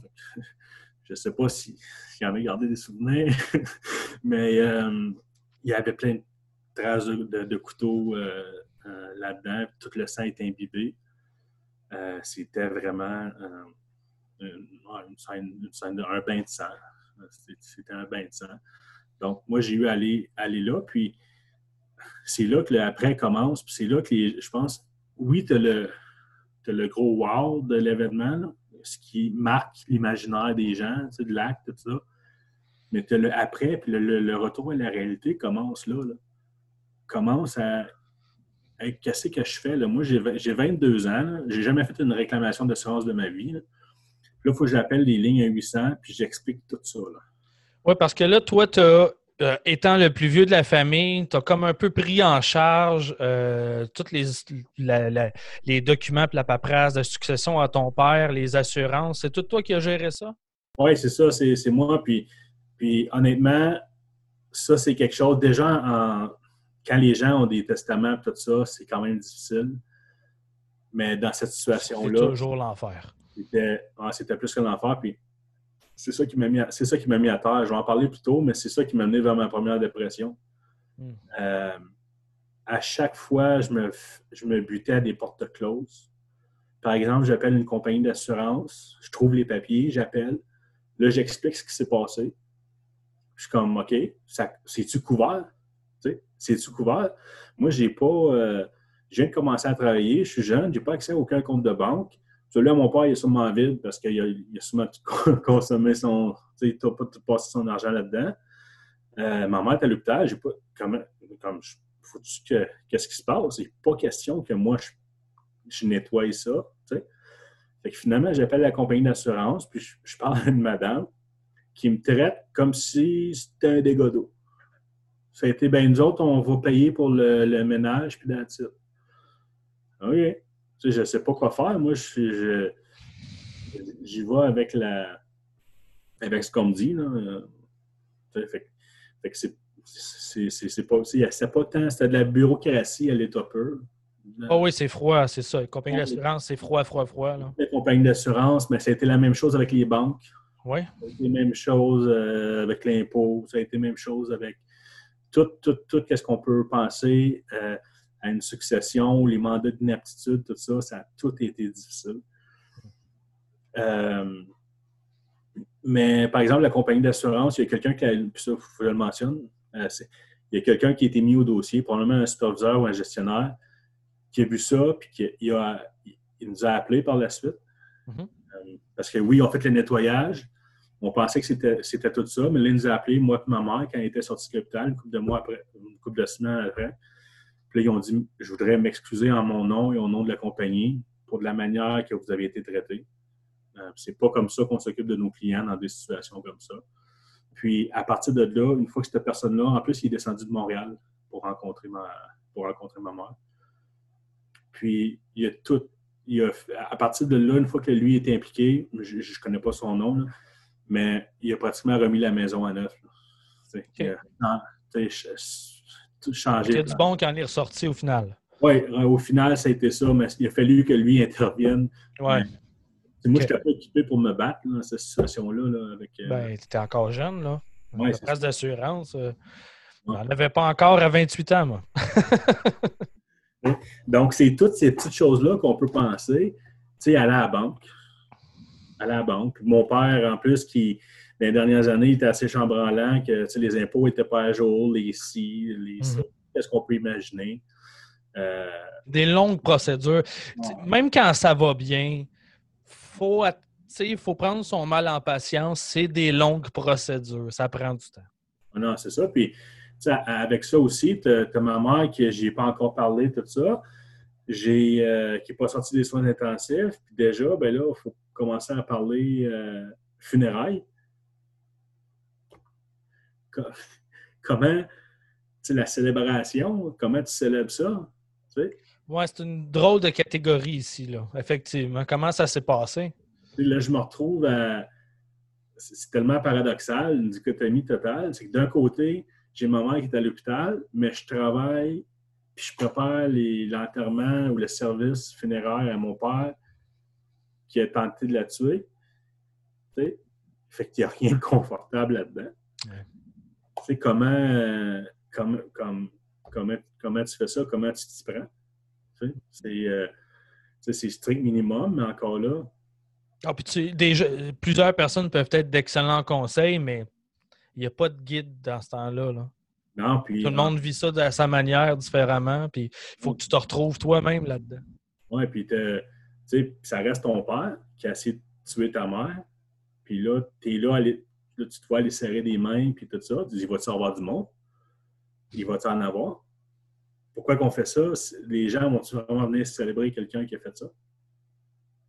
Ça, c'était tellement paradoxal là-dedans. C'était irréel de penser à ça. Vraiment, c'était irréel. Finalement, on l'a fait. Ça s'est fait très rapidement, le plus simple possible. Il y a eu beaucoup de gens, j'ai été surpris, mais encore là, c'est sûrement- il y a beaucoup de familles, mais beaucoup d'amis qui étaient venus nous soutenir, des, amis de la famille qui étaient venus nous soutenir. C'est sûr que la famille à ma, mère n'était pas présente.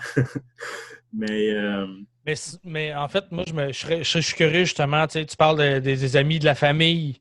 Euh, J'aimerais ça savoir, après coup, euh, est-ce que, dans un premier lieu, est-ce que vous vous êtes senti épaulé par votre entourage, amis et famille? Et euh, je me demandais aussi, est-ce que vous avez eu euh, une certaine aide psychologique après coup, plus professionnelle, je voudrais dire. Donc, dans les deux volets, là?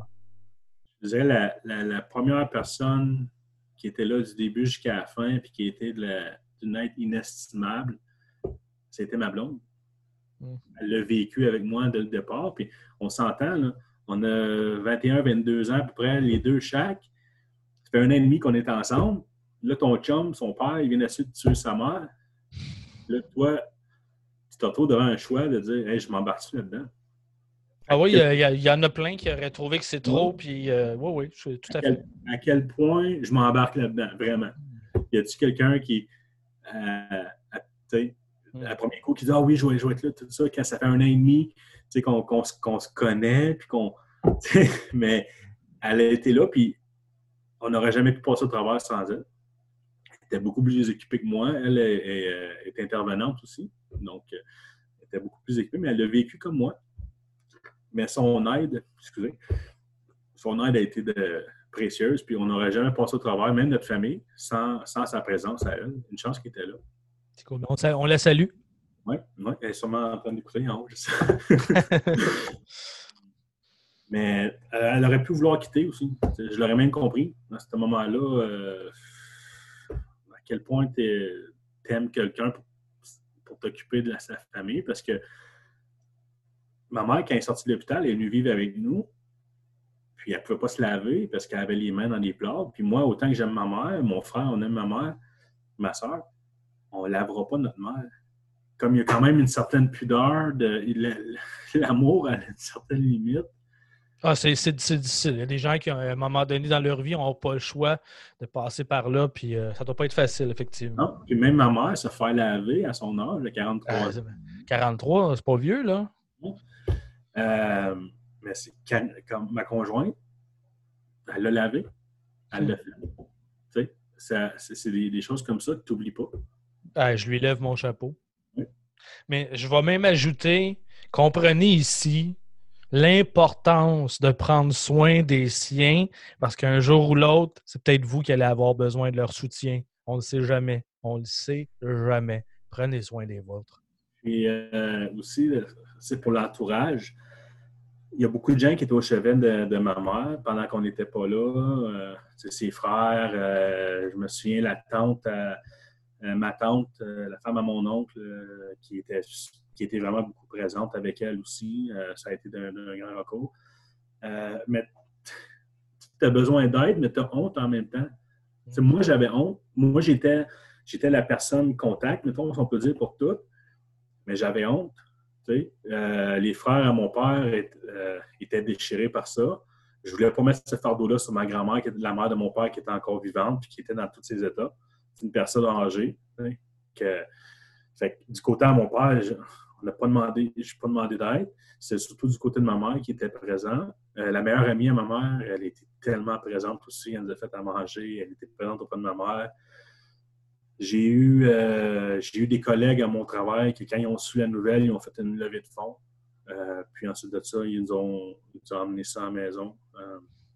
Ça, ça a été des peurs inconnues à un certain moment. Puis, je venais de commencer à travailler là aussi. Ils ont fait une levée de fonds. Ça, ça a fait du bien. J'ai eu un gestionnaire, mon directeur dans ce temps-là, qui, qui était avec moi à 100% Il me dit Prends le temps que tu veux. Casse-toi pas la tête avec ta paye occupe-toi de ta famille, on gérera le reste après, mais il faut que tu sois là pour ta famille. fait que là, j'avais déjà ça aussi qui m'a aidé. Euh, mais ta famille, était, tes points de repère, la famille, ils étaient déchirés en deux. Tu rajoutes à ça la honte, puis tu ne peux pas déranger aussi. Euh, c'était difficile. Puis ce que j'ai trouvé difficile, puis je ne m'imagine même pas encore aujourd'hui, si c'était à l'heure des, euh, des, des, médias sociaux comme aujourd'hui. En 2009, Facebook, ça commençait. Mm. Vraiment. Mais j'avais tellement de curieux quand même que je recevais plein de messages. Hey, qu'est-ce qui s'est passé? Hey, qu'est-ce qui s'est passé? C'était plus ça que Hey, si t'as besoin de quoi, fais-moi signe. Si t'as hmm. besoin de quoi, fais-moi signe. fait que c'était difficile de voir, de faire la différence entre les curieux et ceux qui étaient vraiment sincères. Euh, mais avec le temps, on s'est rendu compte que ceux qui étaient sincères ont été présents, ont été présents pour nous. T'es cool, t'étais bien entouré, c'est tant mieux. C'est le fun d'entendre ça. Euh, notre médecin de famille, qui nous avait toutes. Euh, lui a été d'un aide. Euh, il a suivi ma mère pendant des années jusqu'à sa retraite. Il me suivait moi. Euh, notre médecin de famille a été, super. mais oui, on, a eu du soutien. ma mère, elle, je dirais, elle a eu beaucoup plus de soutien parce qu'il y a eu Qui est là avec elle. Donc, l'aide psychologique, elle l'a eu longtemps. OK. Ça s'est bien passé avec le Cavac? Oui, ça c'est très bien. Cavac, euh, Ivac, les deux. À long terme, parce que ma mère, avec ses séquelles, elle n'a pas pu travailler de sa vie. Hmm. Euh, euh, ça a été très, ils ont été très présents pour elle. Côté, encore là, on fait une forme de bureaucratie dans le sens que tout est coté, tout est encadré. Fait, que moi, même si je m'occupais de tout, je pense que j'ai eu droit à 10 sessions, 10 sessions d'une heure d'un psychologue avec un psychologue que je connais que premièrement, je ne croyais pas beaucoup en la psychologie. Donc, j'y allais, mais. Un peu reculon. Reculon, puis ça ne m'a rien donné. Fait je, pense que je n'ai même pas fait les 10 sessions. Euh, je pense que j'étais pas juste, j'étais juste pas tombé sur la bonne personne aussi. Ah ben oui, parce que les psychologues, euh, c'est comme n'importe quoi, il y en a des bons et des moins bons. C'est ça. Ben, Puis- c'est pas nécessairement juste une question d'être bon. Des fois, il faut trouver quelqu'un qui s'accorde à nous aussi, avec qui on, on est confortable, on se sent à l'aise, puis qui répond à, à ce qu'on recherche aussi. Oui, puis le- c'est ça. Fait que le- je, je te dirais, ça a été limité. On a tellement gardé ça. On était comme dans un petit cocon. On se protégeait tous ensemble. Moi, mon frère, ma soeur, ma conjointe. On était tous ensemble. Puis on, c'est nous autres vraiment qui, qui se sont épaulés d'une manière ou d'une autre. C'est sûr que ma, ma soeur avait ses amis qui l'aidaient avec l'école. Euh, mon frère aussi, ses amis, tout ça. Euh, même juste à quel point, des fois, euh, j'étais à l'université, écrit à un professeur, puis j'explique la situation, puis il me dit ben va, va voir le, le responsable des études, peu importe la situation, tu sais, parce que parce que juste ça, ça, a été compliqué aussi, là, mais c'est c'est là que tu, quand tu te frappes aux institutions, tu sais que c'est pas humain, mais les personnes les plus près de nous, on a eu, on a eu un, un- un soutien, un soutien important. C'est cool. Aujourd'hui, euh, aujourd'hui, comment ta mère se porte? Puis euh, d'ailleurs, euh, ton frère et ta sœur aussi, comment tout le monde se porte aujourd'hui? Est-ce que ça a été difficile euh, s'en remettre? Euh, il y a eu, euh, je dirais, la- une fois que ma mère est sortie de l'hôpital, elle est venue, est venue vivre avec nous euh, au condo. Euh, combien de temps? Euh, elle est venue vivre euh, peut-être un mois, un mois et demi. Ben, elle est restée peut-être un mois, un mois et demi à l'hôpital. Quand elle a eu son congé de l'hôpital, euh, elle voulait partir, elle ne voulait pas rester là. Ouais. Euh, fait, fait que là, tout est en famille, ça l'a aidé. Fait que là, j'ai un de mes oncles qui nous avait amené des lits. Fait que là, dans notre, petit- dans notre petit condo, on avait moi, moi et ma conjointe dans une chambre, mon frère et ma soeur dans l'autre, ma mère dans le salon, avec les- le chien et les deux chats. C'était ça. Euh, puis après ça, c'est- là que le, le processus. Ben, le- le- la reconstruction, elle commence même pas encore parce que tu es encore sur un nuage. Ça, Tu ça prend un temps, j'imagine. Ouais, t'es tellement dedans que tu n'as même pas le droit, à- comme moi de mon côté, j'avais même pas le droit à un, moment de faiblesse. Dans le sens que j'avais, mon option, c'est de continuer ou ben même, je ne pouvais même pas arrêter parce que mon frère dépendait de moi, ma soeur, ma mère. Mais c'est ça, toi, tu as tout pris, là, le rôle du. Tu as, pris les rôles euh, du maître de la, de la famille, là, soudainement. C'était ça. Fait que moi, j'avais pas. Je me suis oublié, dans le fond. J'ai pas pensé à moi. J'ai pas mis mes limites. C'est des choses que j'ai appris plus tard. J'ai pas mis mes limites. Foncé- J'ai foncé là-dedans. J'ai tout pris ce qui, venait- ce qui venait. Puis c'est vraiment six mois plus tard que ça m'a rattrapé. Puis j'ai fait ma, ma première dépression. Euh, J'étais tellement. Je m'étais tellement abandonné dans ce processus-là de tu sais, je veux régler toute la succession, je veux que ma mère soit correcte, je veux qu'elle retourne à la maison, je veux pas que mon frère manque de rien, ma soeur, Mm. ma conjointe, que tranquillement, pas vite, ton cerveau, ben, il fait le tri. Il fait le tri de ce qu'il n'y a plus besoin. Puis, euh, il garde le principal.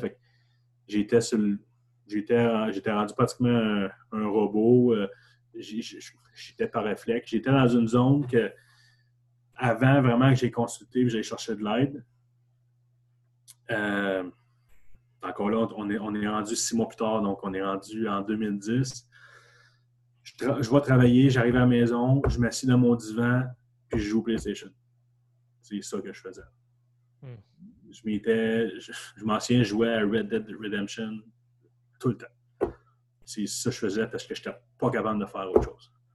Mon cerveau avait fait le choix de dire en ce moment, le grand, c'est juste ça, tu peux te permettre d'aller travailler. Puis, le ta blonde apprenait ça? Ouais, elle a trouvé ça dur. Euh, quand j'ai parlé que je faisais le, le testimonium, on, on en a reparlé un peu. euh, Puis elle m'a dit, elle avait tellement trouvé ça dur, était en, en sanglots dans la chambre, elle pleurait parce que la situation était rendue insoutenable. Je n'étais même pas capable d'aller la voir. J'étais resté dans mon divan, branché sur ma télé parce que je n'étais plus capable de rien prendre. C'était là. C'est là, c'est là que après ça, j'ai été, voir, j'ai été consulter mon médecin de famille qui avait suivi ma mère, qui connaissait. Euh, m'a mis en arrêt de travail. Dans le fond, c'était été ma première, ma première dépression que j'ai faite qui, qui était probablement juste une bombe à retardement, on s'entend, avec tout ce que j'avais pris, c'est la charge émotionnelle que j'avais pris. Ou ben, probablement que pendant tes premiers trois à six mois, tu roulais sur ton adrénaline de ce que tu venais de vivre, de ce que tu avais traversé. Puis c'était un peu une force qui te dépasse, là, qui a fait que tu as tenu le coup tout ce temps-là. Puis là, d'un coup, probablement, là que tu as commencé à voir la lumière au bout des procédures et puis des, émotions, toutes tes défenses ont probablement tombé, tombé puis c'est là que tu es tombé en dépression. Tu ne devais plus avoir d'énergie du tout. Non. Puis euh, c'est ça, j'ai été mis en arrêt de travail. Euh, c'est là que j'ai commencé à prendre des médicaments pour la première fois de ma vie. Euh, puis encore là, mon médecin m'avait fortement conseillé de faire une démarche avec un psychologue, mais mhm. encore là, j'y croyais pas assez. Je n'étais pas rendu là, dans le fond, puis euh, les médicaments me suffisaient. j'ai été trois mois en arrêt de travail. Je voulais pas aller plus loin que ça. Je, voulais, je voulais tellement, tellement m'en sortir que mhm oui, j'ai pris un pas de recul, j'ai mis toutes les, affaires de succession, tout ça de côté. Je me suis concentré sur moi, sur ma blonde. Euh, j'ai recommencé à m'entraîner, à aller jouer au hockey, tu sais, apprendre, apprendre à faire des choses que j'aimais parce que je, ne faisais plus rien. J'étais dans une... As-tu un déclic? Excuse-moi de te couper, mais as-tu un déclic à un moment où tu as fait toi-même, là, pas juste quelqu'un qui, qui te l'a crié d'en face, mais toi-même, est-ce que tu as eu un moment de déclic où tu as fait OK, il faut que je me reprenne là, il faut, faut, que je, faut que je sauve ma vie finalement. Oui, ouais, c'est. Je, je en dedans de moi que je m'en allais vers un chemin euh, que, je ne pouvais pas m'en sortir. Puis je m'en souviens exactement. J'étais au travail, j'avais mon gros cartable où je gardais tous mes papiers pour la succession de mon père. Euh, c'était au mois d'avril. J'ai fini de travailler, j'ai mis mes choses là, je suis parti avec le cartable parce que je savais que je ne revenais pas j'avais ce sentiment-là. J'ai eu mon rendez-vous avec le médecin, j'ai expliqué. Puis c'est là que ça, a commencé. Mais un déclic tel quel, je l'ai eu plus tard quand j'ai fait ma deuxième dépression en 2017, que là, j'ai eu un vrai déclic. Euh, mais euh, je pense que c'était juste normal. Puis encore là, déjà la santé mentale, aujourd'hui, on en parle beaucoup, mais recule 10 ans en arrière, ça, commençait, c'était encore pour les lâches, la dépression. C'était ça, là, encore. Là. Il y a encore des gens aujourd'hui qui regardent ça comme euh, de la faiblesse. Oui, puis j'avais 23 ans, puis j'étais comme, il n'y a pas question. Je ne suis, plus fort que ça. C'est pas, euh, il y a des choses pires que ça, mais non. c'est quand tu es dedans, euh, quand es dedans, tu te l'expliques pas. Mm. Tu le vis, puis tu le sais, tu le comprends pas nécessairement. Tu sais. Non, c'est ça. Puis c'est ça. Puis ça, après ça, c'est le retour au travail aussi. Après ça, que les, papillons dans l'estomac quand je suis retourné au travail pour la première fois après ces trois mois-là. C'est comment les gens vont me regarder et tout ça. Euh, j'imagine qu'il y a une peur qui vient avec ça. Est-ce que tu avais honte? Ben, je ne voulais pas être. Euh, je voulais pas avoir encore le. C'est comme point du doigt encore plus. C'est ça, tu voulais pas l'attention. Tu voulais pas attirer l'attention vers toi. Tu voulais juste retourner au travail sans trop penser à ça. C'est déjà que je l'avais quand quand à chaque fois j'allais quelque part, puis là, on me voyait, puis les gens ils venaient me jaser parce qu'ils ont su ce qui se passait. Déjà là, je n'étais pas à l'aise, j'étais pas à l'aise avec ça. Donc, si au moins je pouvais avoir la paix au travail, c'était déjà, déjà ça de plus. Mm. Euh, mais euh, non, c'est ça, ça a été un long parcours. Puis ce qui. La, manière que je peux expliquer ça, là, dans mes pires moments, à ce moment-là, c'est. J'étais dans une zone où j'avais plus envie de vivre, mais j'avais plus envie de mourir. Comme tu es dans un neutre, tu es comme tu flottes dans un vide. Plus rien qui te tente, plus rien qui a d'importance, plus rien. Euh, tout aurait. C'était tellement. Comme je c'est vraiment la tête qui est le cerveau qui te protège par réflexe, qui disait non, tu ne peux plus faire ces choses-là. En ce moment, je te garde, je te garde, tu respires, euh, ton corps fonctionne, c'est pas mal ça que tu vas faire pour l'instant jusqu'à temps que tu t'en reposes pour vrai. Hmm. Puis je suis tellement content d'avoir eu un médecin de famille que lui. Il a compris.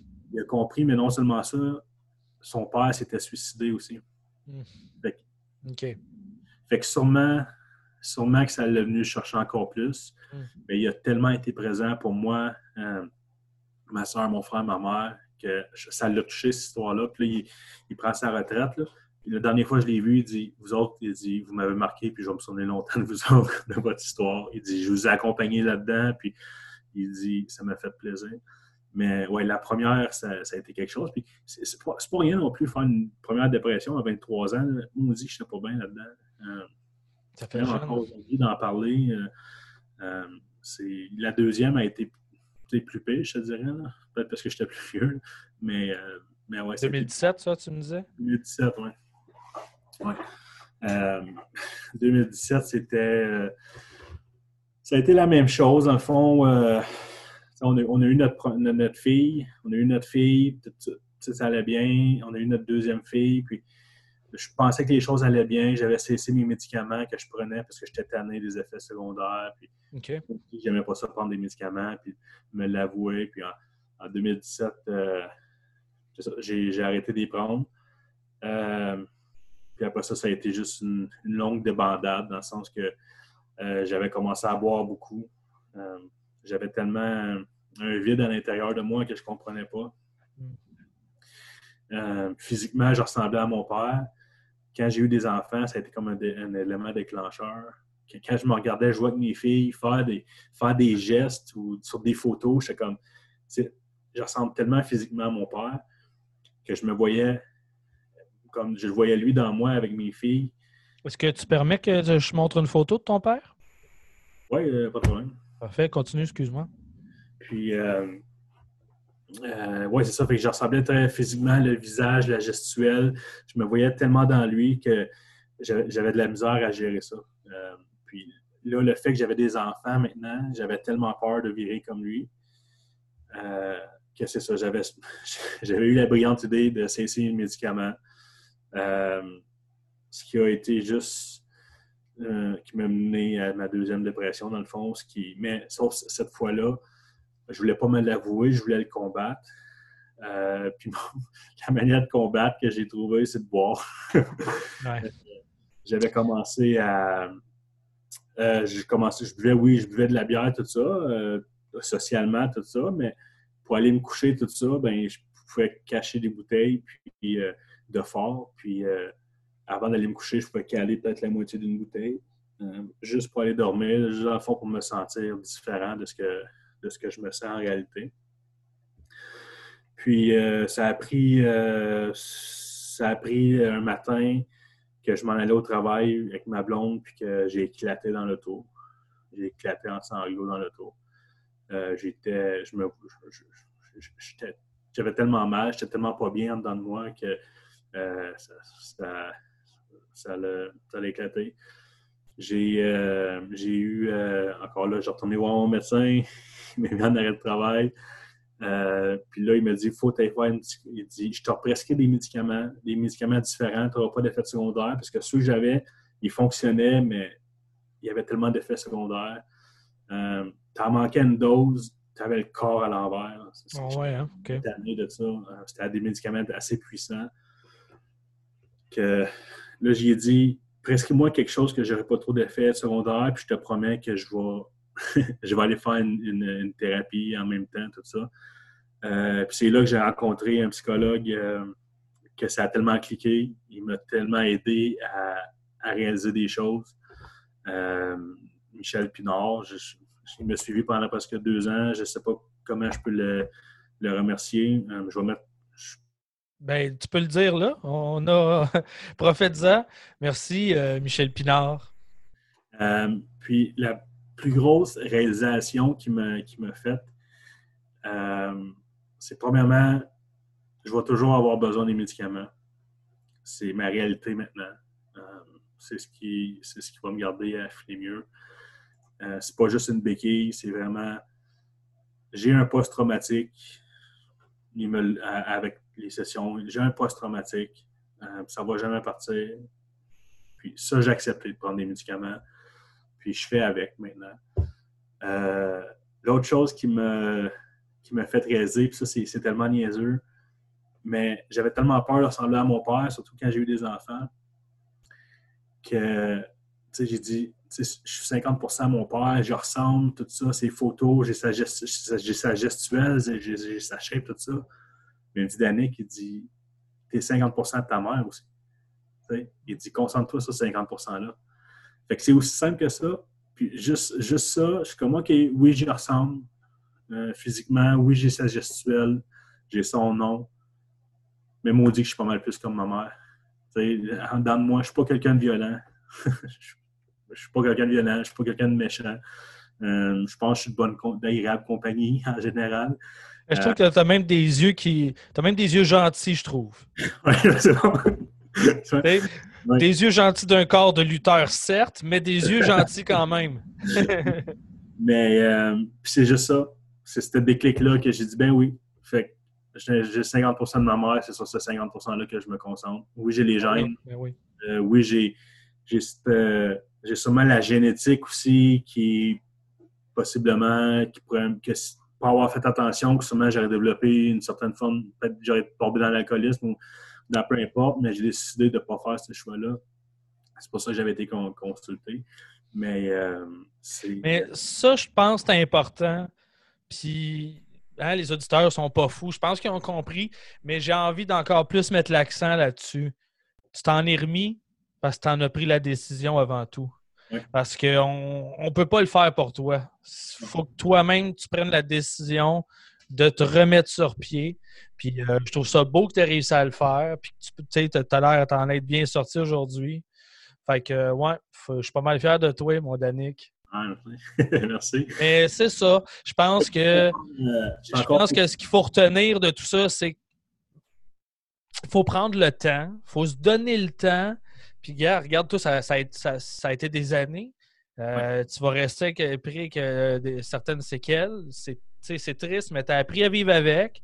Mais tout ça peut prendre du temps. Il ne faut pas baisser les bras. Il faut faire confiance à son rythme, à son propre rythme aussi. On ne peut pas le forcer. Mais avant tout, ça part de sa propre décision d'aller mieux puis de travailler sur soi. je vais mettre l'accent là-dessus. Je trouve ça beau le temps, tu as, vraiment raison dans le temps. Parce que moi, ça a pris huit ans avant que je mon mur. Hmm. À huit ans, à éviter, à éviter, puis à, faire comme si ça allait bien, puis te battre contre toi-même, dans le fond. Euh, je me battais contre moi-même, j'étais mon pire ennemi. J'enfouissais, j'enfouissais, j'enfouissais jusqu'à temps que j'ai atteint la limite. Euh, mais c'est ça, huit ans. Euh, prenez, prenez, prenez, le temps. Tout, tout, ça règle avec le temps. C'est cliché, mais ça a, pris, ça a pris huit ans vraiment avant que je puisse commencer à me sentir, me sentir mieux. Non, je pense que ce n'est pas cliché. Je pense que toute reconstruction prend son temps. Euh, puisque ne jamais oublier que tout n'a qu'un temps. Il faut juste s'aider un peu. Qu'est-ce qui a aidé beaucoup là-dedans aussi, c'est que tu l'as mentionné avant que je, change de sujet, mais ma mère, ma mère a pris du mieux. Euh, ses blessures physiquement ont guéri, comme encore aujourd'hui.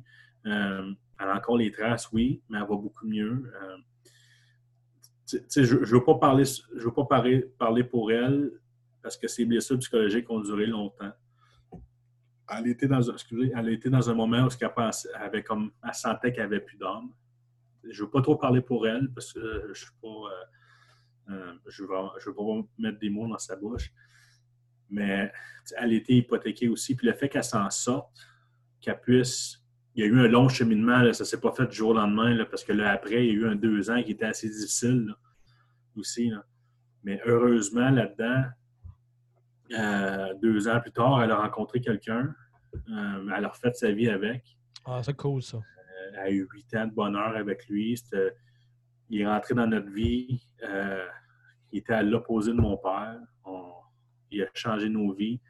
Malheureusement, il est décédé de la leucémie l'été dernier. Ça a été un choc pour la famille.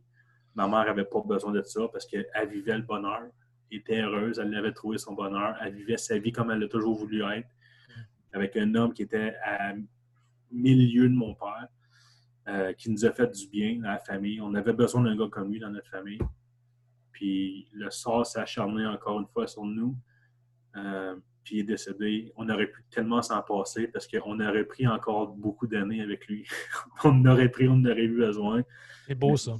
Ces huit années-là dans notre famille, euh, le changement qu'il nous a apporté, le réconfort qu'il a apporté autant à moi qu'à mon frère, ma soeur, ma mère, euh, il, a changé notre vie. J'aimerais ça. euh, c'est quoi son nom? Robert. Robert, ben, paix ton âme. Paix son âme à Robert. Non, il Une mérite, euh, pensée à lui. il mérite son ciel. Ça a été une, une belle étoile filante dans nos vies, ça. Euh, ça a duré huit ans, mais ouais, c'est. euh, Puis c'est important, ça. C'est beau, beau que vous l'ayez vu. Parce que des étoiles filantes qui passent dans nos vies, comme tu dis, justement, des fois, ils passent comme des étoiles filantes. Puis si on n'est pas attentif, ils passent trop vite, puis on les manque. Des fois, on va s'en rendre compte trop tard. Fait que euh, c'est beau, que vous avez- c'est beau, c'est beau que vous l'ayez vu quand Ouais. il était là, ça. Moi, j'ai euh, j'ai pas pleuré quand mon père est décédé. Euh, je l'ai jamais, j'ai jamais pleuré sa mort. Mais, excusez, mais j'ai pleuré Robert en tabarnak. C'est correct, c'est beau, ça. C'est bien correct. Des fois, on, hein, on- choisit ses amis, mais pas sa famille. Ouais. Hein? C'est bien correct, il n'y a pas de mal à ça. Mais d'ailleurs, il y a quelque chose que je me, que je, je me demande. Euh, si tu avais la chance, ben chance, si tu avais l'opportunité, disons, de pouvoir parler avec ton père aujourd'hui, tu lui dirais quoi? Euh, j'ai fait pendant plusieurs années, ça fait longtemps que je n'ai pas fait, mais j'ai fait souvent des rêves où j'y parlais. Que je rêvais qu'on était dans cette situation-là où que ma mère était justement avec Robert, puis que lui arrivait comme qu'il arrivait souvent de, de ces quatre jours sans le voir, là, Mm. puis qu'il essayait. Puis souvent dans mes rêves, j'avais des discussions que c'était pas beau. Euh, comme je je suis pas quelqu'un de violent, j'ai appris qu'une personne comme je peux pas vivre avec de la haine, de la colère dans moi. Euh, donc, c'est pour ça que pouvoir y parler, je pense que la, seule chose que j'aurais à dire, c'est j'es- j'espère qu'il est heureux ou ce qu'il est en ce moment.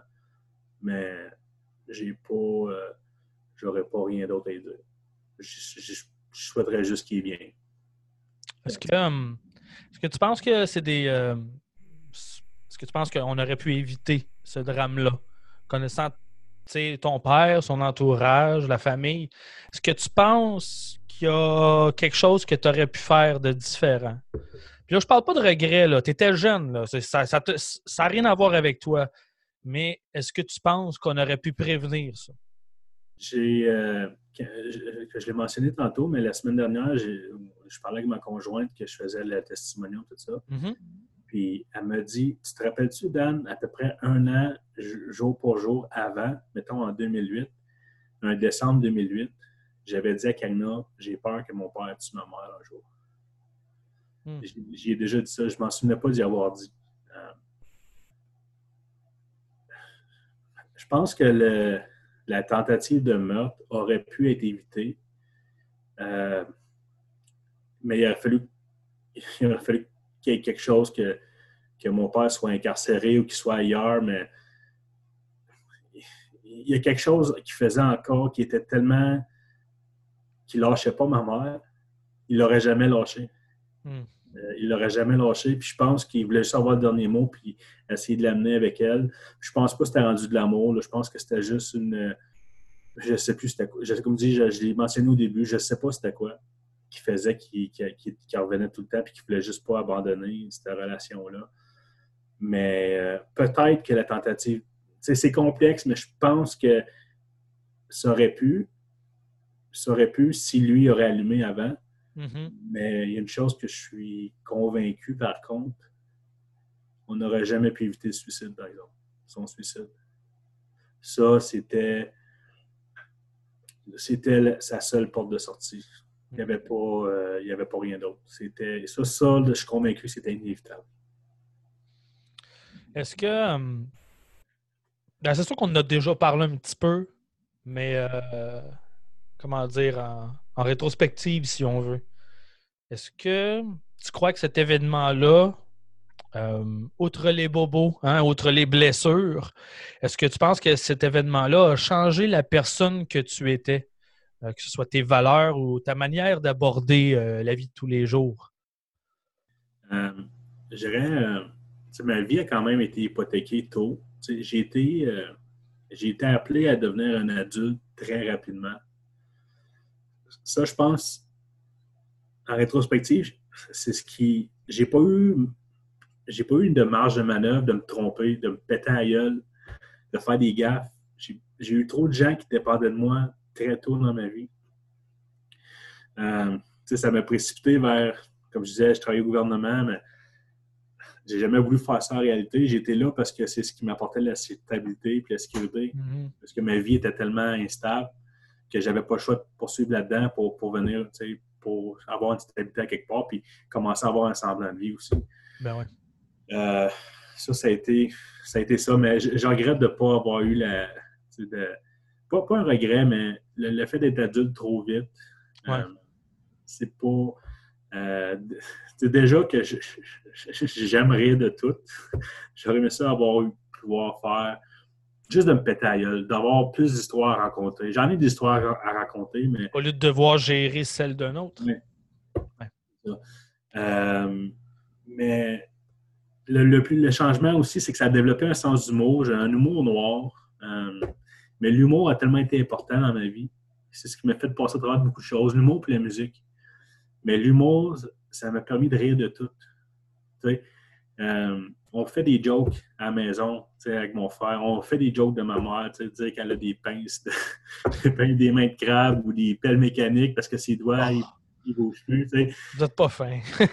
Mais tu sais, j'ai pas de limite. Puis ça, ça- j'ai pas de limite parce que, ben, tu sais, j'ai. ça- ça- pousser les limites ou aller, aller à, à l'extérieur, dire des choses drôles, ça me réconforte, ça me fait rire, puis ça me fait du bien. Puis ça- ça- mon sens de l'humour, ouais, il s'est développé avec ça euh, euh, longtemps. Puis l'autre chose aussi, l'impact que ça a eu le, le- le plus, euh, le plus perceptible, je peux dire, c'est que moi, avant, j'étais de nature anxieuse. Mhm. Euh, J'avais souvent des mots, des mots de vente ou j'étais stressé tout ça avant les plus jeunes. puis- Mais avec ce qui m'est arrivé puis la manière dont j'ai géré ça, maintenant, je suis d'un calme désarmant dans n'importe quelle situation. Ça doit. J'imagine, ben, tu confirmeras ou pas, mais j'imagine que là, maintenant, le- tout le tout le- le day-to-day, les tâches, ton travail, ça doit sembler tellement simple à traverser. Ouais, des- c'est ça, c'est comme ben ouais, c'est ça que c'est. Puis il n'y a, y a plus rien qui, y a plus rien qui m'énerve. Il n'y a, y a- plus rien qui, qui, qui me, dé- qui, me, qui me déstabilise dans, dans, dans, dans, dans ma vie de- depuis longtemps. En contrepartie, c'est que j'ai j'ai tellement euh, j'ai tellement vécu des, des, des émotions extrêmes que je pense que par réflexe, je suis plus capable de vivre des émotions normales dans Mm. le sens que les moments heureux ou les moments sombres vont tout être la même chose pour moi. Tout le temps, tout le temps. J'ai pu. Je je peux pas, je peux pas être excité, euh, je peux pas être fort. Je, je suis tout le temps calme. Je vais, je vais- je vais vivre les- les mauvaises situations comme les bonnes situations de la même manière. Parce que c'est comme si j'ai j'ai tellement eu des émotions fortes, j'étais dans un extrême au niveau émotionnel qu'il n'y a plus rien comme le, j'ai creusé le trou du baril. Tu j'ai, j'ai- Mm. T'es allé tellement haut dans les extrêmes que là, la base, elle devient tellement tranquille. Non, c'est ça. Puis si C'est les gens me toucher, ben, c'est les extrêmes. Quand mes filles sont nées, des choses comme ça. Quand Robert Ouais. est là, là, on est dans l'extrême, puis je vais les, je vais les vivre. Mais sinon, ça va. Puis, puis je pense, en rétrospective, c'est ce qui m'a changé le plus. Euh, puis avec ça, ben, une autre conséquence là-dedans, c'est vu étant donné que je sens plus rien, pas que je sens plus rien, mais que j'ai des difficultés à, à vivre les moments de, de joie ou les c'est que j'ai pas le bonheur facile dans la vie. Mhm. Je suis pas le genre de personne qui va, qui, qui va, être, qui va être excité par une promotion. Je suis pas quelqu'un de, euh, qui, va être, qui va être émerveillé par un paysage ou peu importe. J'ai pas, j'ai- pas ça. C'est pour ça que quand je ris, quand je fais des blagues pour me faire rire, tout ça, c'est ça qui me rend vivant. Tu sais, Mm. C'est de, voir la de faire réagir, de me sentir, de faire... Même si je suis le seul qui rit, là, ça arrive souvent, là, que ma blonde est tannée de m'entendre, de faire des jokes, puis qu'il m'a dit qu'elle a dit que j'ai pas de bon sens, tout ça. Mais moi, ça me fait du bien de, de faire ça parce que je sens quelque chose à ce moment-là. Fait que c'est, euh, c'est pour ça qu'encore là, je le répète, mais l'humour, c'est tellement été important pour moi. puis je pense que ça va continuer de l'être longtemps. C'est parfait. C'est parfait. Il n'y a pas de meilleur remède, je pense. Pour bien des affaires, pour beaucoup de mots de l'esprit, je dirais. Ouais. C'est cool. Ouais. Euh, avant de terminer, ben avant de terminer, avant les dernières petites questions que j'aimerais te poser, disons une grosse. J'aimerais te poser une dernière grande question. Euh, mais euh, je vais juste préciser aux auditeurs qui nous suivent encore, d'ailleurs, merci d'être toujours là. si vous avez des questions pour Danick, après ma prochaine question, on va faire une petite séance de questions. On va prendre le temps de, de répondre. S'il y a quelque chose que vous voulez demander, n'hésitez pas écrivez-le dans le, chat euh, sur Facebook, puis euh, on va essayer de répondre au mieux euh, de nos connaissances. ne posez pas des questions sans Morienzi. Là, hein? là, on pose des questions à Danick. Avez des questions pour Danick, n'hésitez pas. Vous pouvez commencer à les écrire sur le chat. Je prends de l'avance considérant le délai du chat vidéo. Mais j'aimerais savoir. Ben, deux choses, OK? Je, vais, je, suis toujours hésitant, mais il y a deux questions que j'aimerais te poser. Euh, premièrement, est-ce qu'il y a, euh, y a quelque chose que tu aimerais dire aux auditeurs? Disons que je te donne, mettons, le conclu. Mettons, je te dis conclu. Qu'est-ce que tu aimerais que les gens retiennent de ton témoignage ce soir? Je pense que ce serait un mélange de, de Nietzsche et de Manson en même temps. Si je peux les mettre ensemble, c'est que ce qui ne nous tue pas va laisser des cicatrices. dans le sens que ce soit des cicatrices psychologiques ou physiques, il y a des choses qu'on vit que ça va nous marquer. Puis, il euh, faut juste faire avec. On ne peut pas les effacer. Il ne faut pas penser qu'on va mettre ça de côté puis qu'on n'en parle plus puis faire comme ça n'existe pas.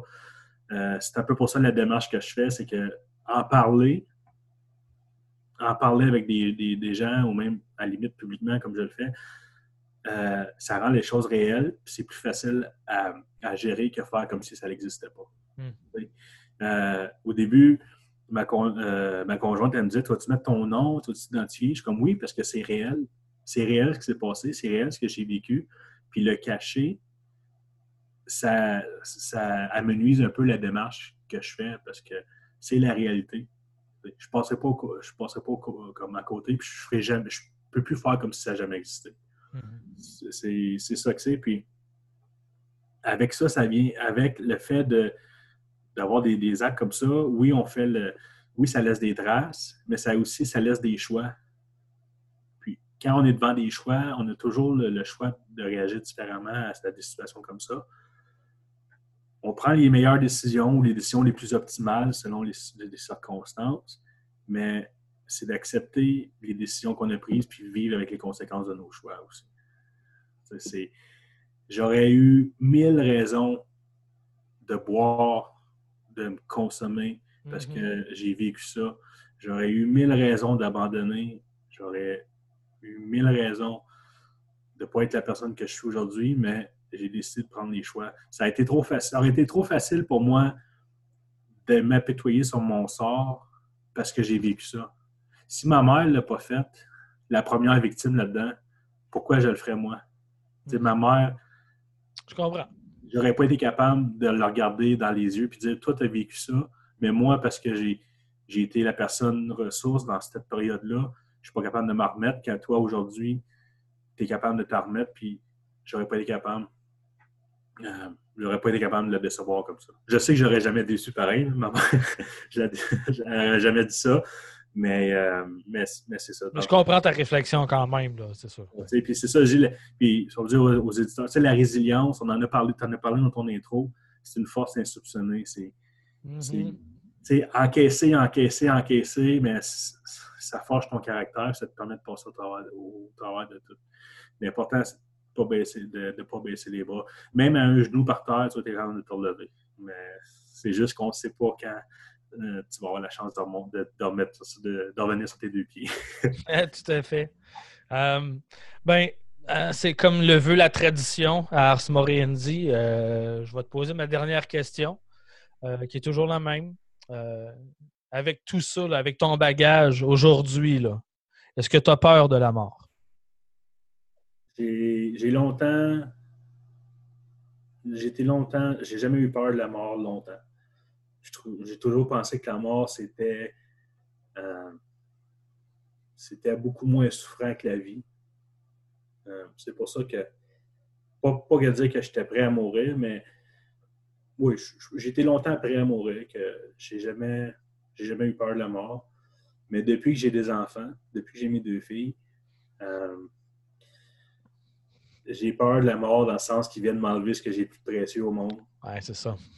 C'est juste ça. Euh, mais, mais ouais, je peux dire aujourd'hui, maintenant, oui, j'ai peur de la mort. C'est cool. Ben, regarde, on passe tout par là. Hein, ben, Danick, merci beaucoup. Euh, merci tellement. Caroline, merci tellement pour ta générosité. Euh, je vais être franc, il n'y a pas tellement de questions, mais je vais quand même te partager un ou deux petits commentaires euh, pour remplacer les questions. On a Dave Duprat qui a posé une question qui demande à nous tous, est-ce qu'on arrive à lui faire un câlin? La réponse est malheureusement non. Hein? C'est ça, c'est les réseaux sociaux. Et euh, regarde, je vais te lire euh, Nathalie Marcel ici euh, qui nous dit c'est pas une question, mais juste te dire merci. Merci de partager ton histoire. Une histoire dramatique, mais tellement humaine. Un gros câlin virtuel. Fait que Jean-Philippe Rousseau qui dit ça la même chose. Bref, ces commentaires-là qui ont été dits pendant tout le chat. Là, tout le monde est en train de te dire des gros merci de t'envoyer du love. Fait je vais euh, tout sauvegarder ça, moi, cette conversation-là, pour que tu puisses le lire au moins. Tu n'auras pas manqué les beaux messages euh, qui ont été euh, partagés par les auditeurs. Mais merci beaucoup, Danick, d'avoir partagé ça avec nous. c'est pas des histoires faciles à raconter.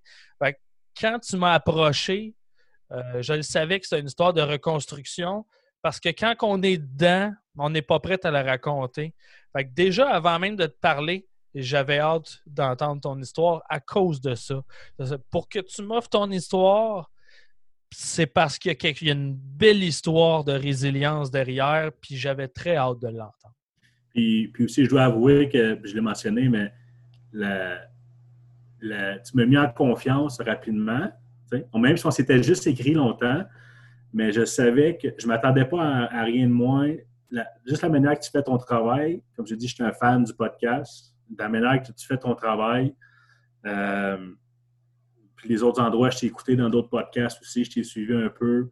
J'avais confiance, puis j'étais prêt à, le faire. Comme je dis, je ne l'aurais pas fait avec n'importe qui. Puis euh, la, manière de t'approcher Ars Moriandi lors de la mort, euh, ça m'a mis en confiance. Puis c'est moi, moi, qui, te remercie. Euh, ah, pour ben, ton, travail, comme je te dis, c'est euh, tes histoires de touche puis la manière que tu traites de sujet. Toi aussi, tu es très transparent dans tes, dans tes, messages aussi. Euh, mais je ne l'aurais pas fait avec personne d'autre. Ah ben, je, l'ai déjà dit, je le répète. Merci beaucoup, Danick. Je suis très flatté. comme tout le monde dans nos auditeurs, on te remercie mille fois. je prends une seconde pour lever mon chapeau à ta mère, euh, Robert, ton frère, ta soeur euh, et tous ceux dans ton entourage. Ah, Michel. Conjoint. Euh, Michel, ben oui, tout ça dans, ben oui, ta copine, mon Dieu, ta copine qui a donné tellement de, temps et de love, puis qui s'est accrochée parce que, Chris, elle t'aimait-tu, tu penses? fait que, tu sais, je trouve ça magnifique, le bel entourage que tu as, puis la force de tout le monde autour de toi. pour vrai, je lève à tout le monde mon chapeau. Je vous envoie plein de love. Je fais des gros câlins. Puis merci mille fois, Danick, encore une fois. Un plaisir. Merci. Merci à chacun de vous euh, d'avoir été là avec nous, chers auditeurs. Merci beaucoup. Euh, pour l'instant, euh, il y a deux, trois entrevues comme ça de cédulés. On va être de retour mercredi prochain. à moins qu'il y ait changement pour l'instant, mercredi prochain, ce sera à 21h au lieu de 20h. Mais bon, on va essayer de continuer de vous donner un peu de contenu comme ça pour vous divertir et vous faire réfléchir malgré le confinement. Simplement. J'aimerais ça, Danick, que tu nous présentes la chanson que tu as choisie pour euh, terminer aujourd'hui notre entrevue. Euh, c'est une chanson euh, de Manson que j'écoute depuis que je suis jeune. C'est sur l'album Antichrist Superstar en 96. J'écoute ça depuis que je suis jeune. C'est une chanson qui n'est pas très, très connue, mais qui a pris tout son sens après les événements. c'est la chanson The Minute of Decay le premier, le premier paragraphe ou le verset explique comment j'étais dans les pires moments euh, de, ma vie, c'est-à-dire la, fatigue, l'épuisement, la descente psychologique aux enfers, presque. tout, se dit dans le, premier, dans le premier paragraphe. Par la suite, la chanson, elle me fait du bien parce que la manière qu'elle est interprétée, elle me fait du bien aussi. Puis, il y a une partie qui dit I white out my name. J'ai refait, j'ai refait mon nom de famille aussi. Euh, j'ai été au blanc, du blanc au noir. Euh, une chanson qui me fait vraiment du bien. Oui, c'est du métal, mais ça m'appartient. Puis c'est pour ça que c'est ma, ma chanson préférée.